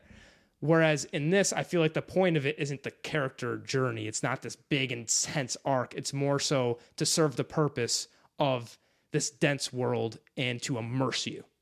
It's more cerebrally interesting. It's you not bastard. You s- What? Ah. I, I What? hate you. I, I do. What? what I say. Just the way you said cerebrally, they're like, oh, it ticked me off. You've Uh, just, you've just been saying the right words today, like ma piera daddy. I can't even say it. Ma pitere. Ah, again. but the way you said, Well, uh, The characters' stories are interesting in a cerebral way Yeah. rather than an emotional way. yeah, you're right. So one of the most satisfying character stories was Pira. Like that conclusion was I I felt joy at it, not because I was so invested in the character, but that it was just such a satisfying conclusion. Yeah, and interesting. where he betrayed the emperor, betrayed the empire to this downfall, and then all this stuff, and then finally he's in the throne room with uh, Emperor Erishi, and they break in, and he's like, "Wait a minute, have I got something to tell you? I'm actually basically trying to explain to the rebels that." He's the real cause of the fall of the empire. He's on their side. And then before he even has a chance to explain, soldiers goes in, bashes his head in. That was such a great Done. end to his story too. Oh, perfect. That was such That a was great. perfect end. And I was just so satisfied with that, especially how nobody will know. And that, that was the best moment Yeah. of all this stuff, and only the reader will ever know that. I think the two best little characters in here then were Pira and Kikomi? and, and Kikomi because both the characters had that where like of course Kindo knew like you you pointed out Marana, but these are characters that basically only the reader knows what happened and all the other characters in this world will never know. Yeah. That's a cool narrative slash author trick. Mm-hmm. And it just gets you going because you start to think of, oh, I wish they knew, and it's that that desire that you'll never get, and you feel in on that. You feel in on it. You do feel in on the story, but it also is just a satisfying conclusion to this like traitor's arc and how epic it should be, and yet is forgotten. And that's because you expect it to go the way of Pira is gonna, you know, he reveals it. Hey, I was on your guy's side the whole time, and helps Wakuni this kind of direction you'd ex- or that assume. he would be portrayed in some way Yeah. and lose, but yeah, he lost in such he died in such an unimportant manner. and realistic manner. Because Yeah. think of the way he went about it is hey, you are looking like you're on the Empire side. Of course, the other guy's gonna go in there and kill you. You know what would be way more unrealistic is they bash down the door, start killing people, and Pira's like, wait, wait, let me explain. and then they all stop chopping heads off and go, Oh, okay. Let's let's Well, hear him out. Ultimately, Pira is not an incredibly smart individual. Like smart enough, I guess. I mean, but he has to be smart enough to get that high up yeah, and but to influence things. mainly Pira is patient and is thoughtful, but I mean, when push comes to shove, not able to hold the empire together if he needs to, doesn't have escape plans. Like, what was his end game here? Like, he wanted Xana to fall, but he had no plan when Xana did fall. I think it was so unexpected though for them to airdrop in. Yeah, it was so- a sudden- Not, that's something you can't really plan for.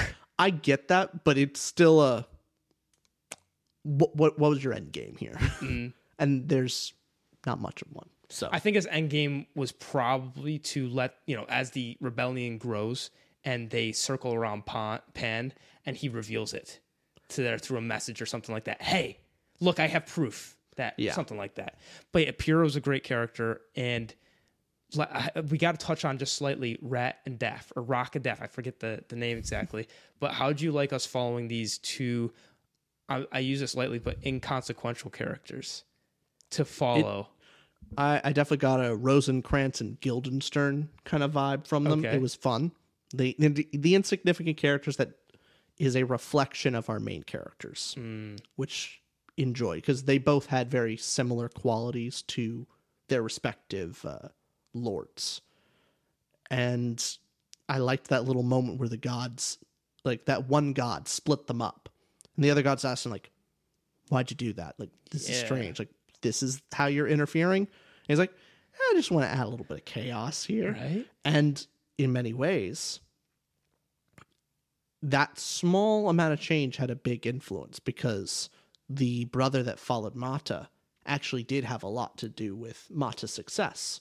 And he was the one person that was by Mata's side the entire time Right. and led the char- like after Mata was charging, he was the one that charged right after and got the rest of the army to go and like Right. so that little bit of chaos was very interesting to add to the story. That was that was, and it it took you. It, it was almost like these little breaks from the main story mm-hmm. of yeah, your whatever example you just used.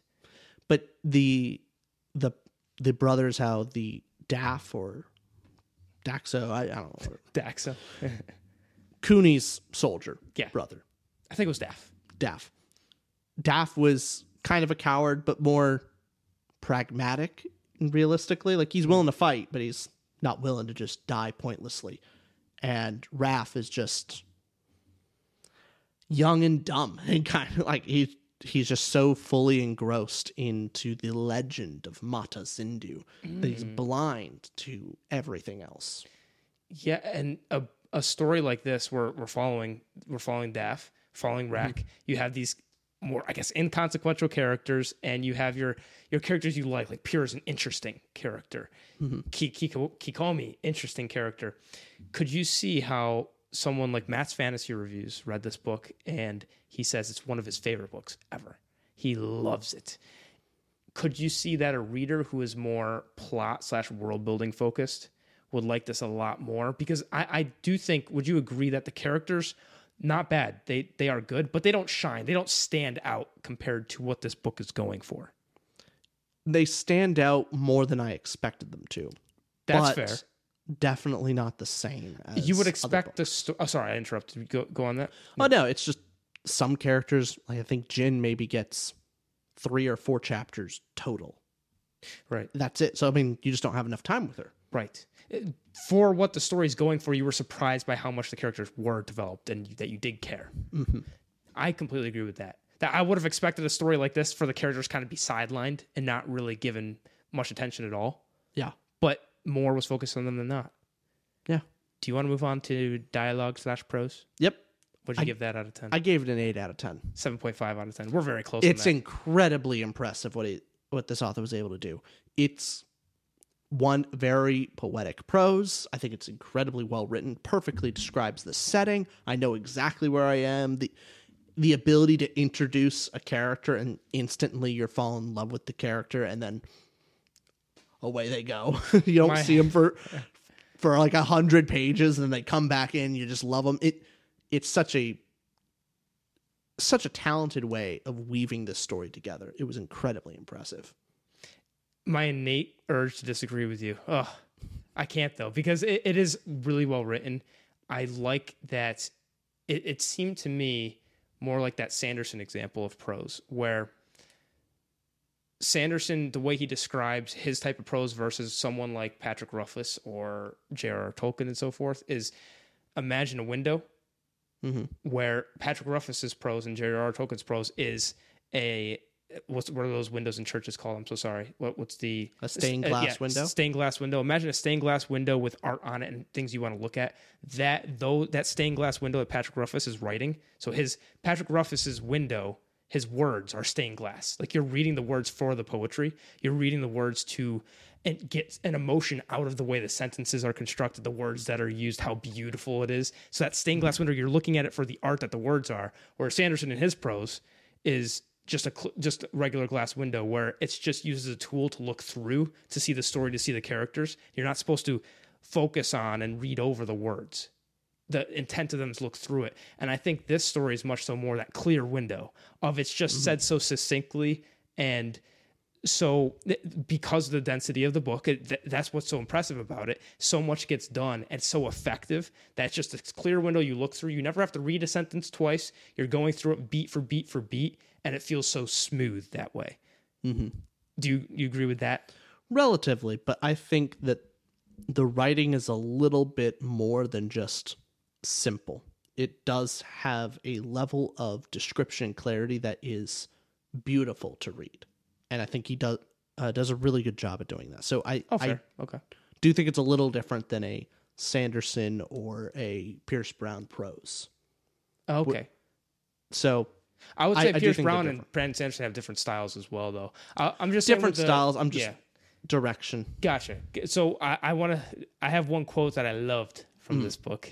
Uh, Achievement had a way of lowering a man's tolerance for risk. I That thought is about. incredibly true. I thought about that. one. That is, yeah. Right now, we're really to risk everything. Rich and I We have nothing, meaning we have nothing to lose. risk everything. Why not? Why not? Uh, anything else you want to say on the dialogue pros? just that it the most impressive thing that can be done with writing is cutting out fluff and not losing substance that's incredibly impressive to do is telling writing just enough and no more no less it's why i really like short stories a lot but this author like can you like he can Ken Liu? Yeah. Hmm. Anyway, he wrote a trilogy in one book. Yeah. It's really what he did. Yep. And that's awesome. Nice.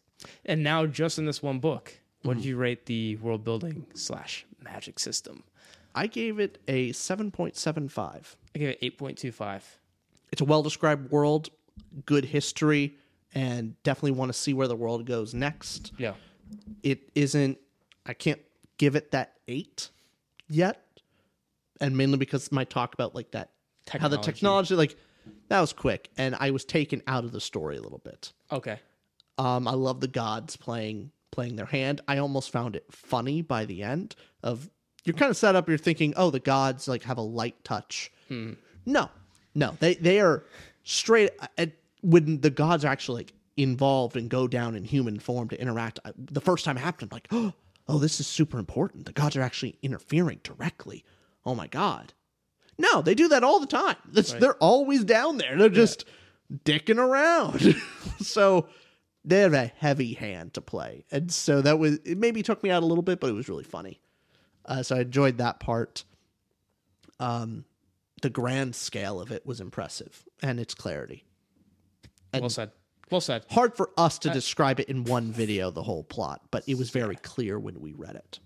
And I'd agree with you. The world, the most impressive part about it is the scope and the history, the, the feeling that this place is real. I definitely got the the feeling when you're reading the book. It's okay. This I could believe this. The Tiro states exist, and the different cultures as well. We we explored. There's Tan Adü. There's Xana. There's Faka. There's Cocru. There's the island Daru up there, and the different cities. So all the different places. If I bet if you like someone's really into the lore, you go like the specific foods that were mentioned. That different cultures had their different foods. Oh, yeah. and it was cool that when Xana inter when Xana took over and combined the Tiro states for the first time, they were having concoctions of different foods that were mixed. I think Kuni did that to Jia one time to impress her or something like that. So hey, mm-hmm. try this mixture. That's this is new because before all the different states were completely separate and had their own imports. But now as you see this mix and what happens when a when the empire takes over, that changes society in a lot of ways. Oh, and I I love the expansion of I, I love the expansion that the empire took over and what the sorry oh, let me backtrack for a second. The thing that we got in the first chapter before the empire took over there was this th- this book that Kuni was reading from this philosophy book or something from the I forget I forget the name. There's- it's it's real tough. too many names. it's it's real tough but I like that they looked back to their history and you could see there was text before. It feels like it was lived in in that sense that it's not just this time period.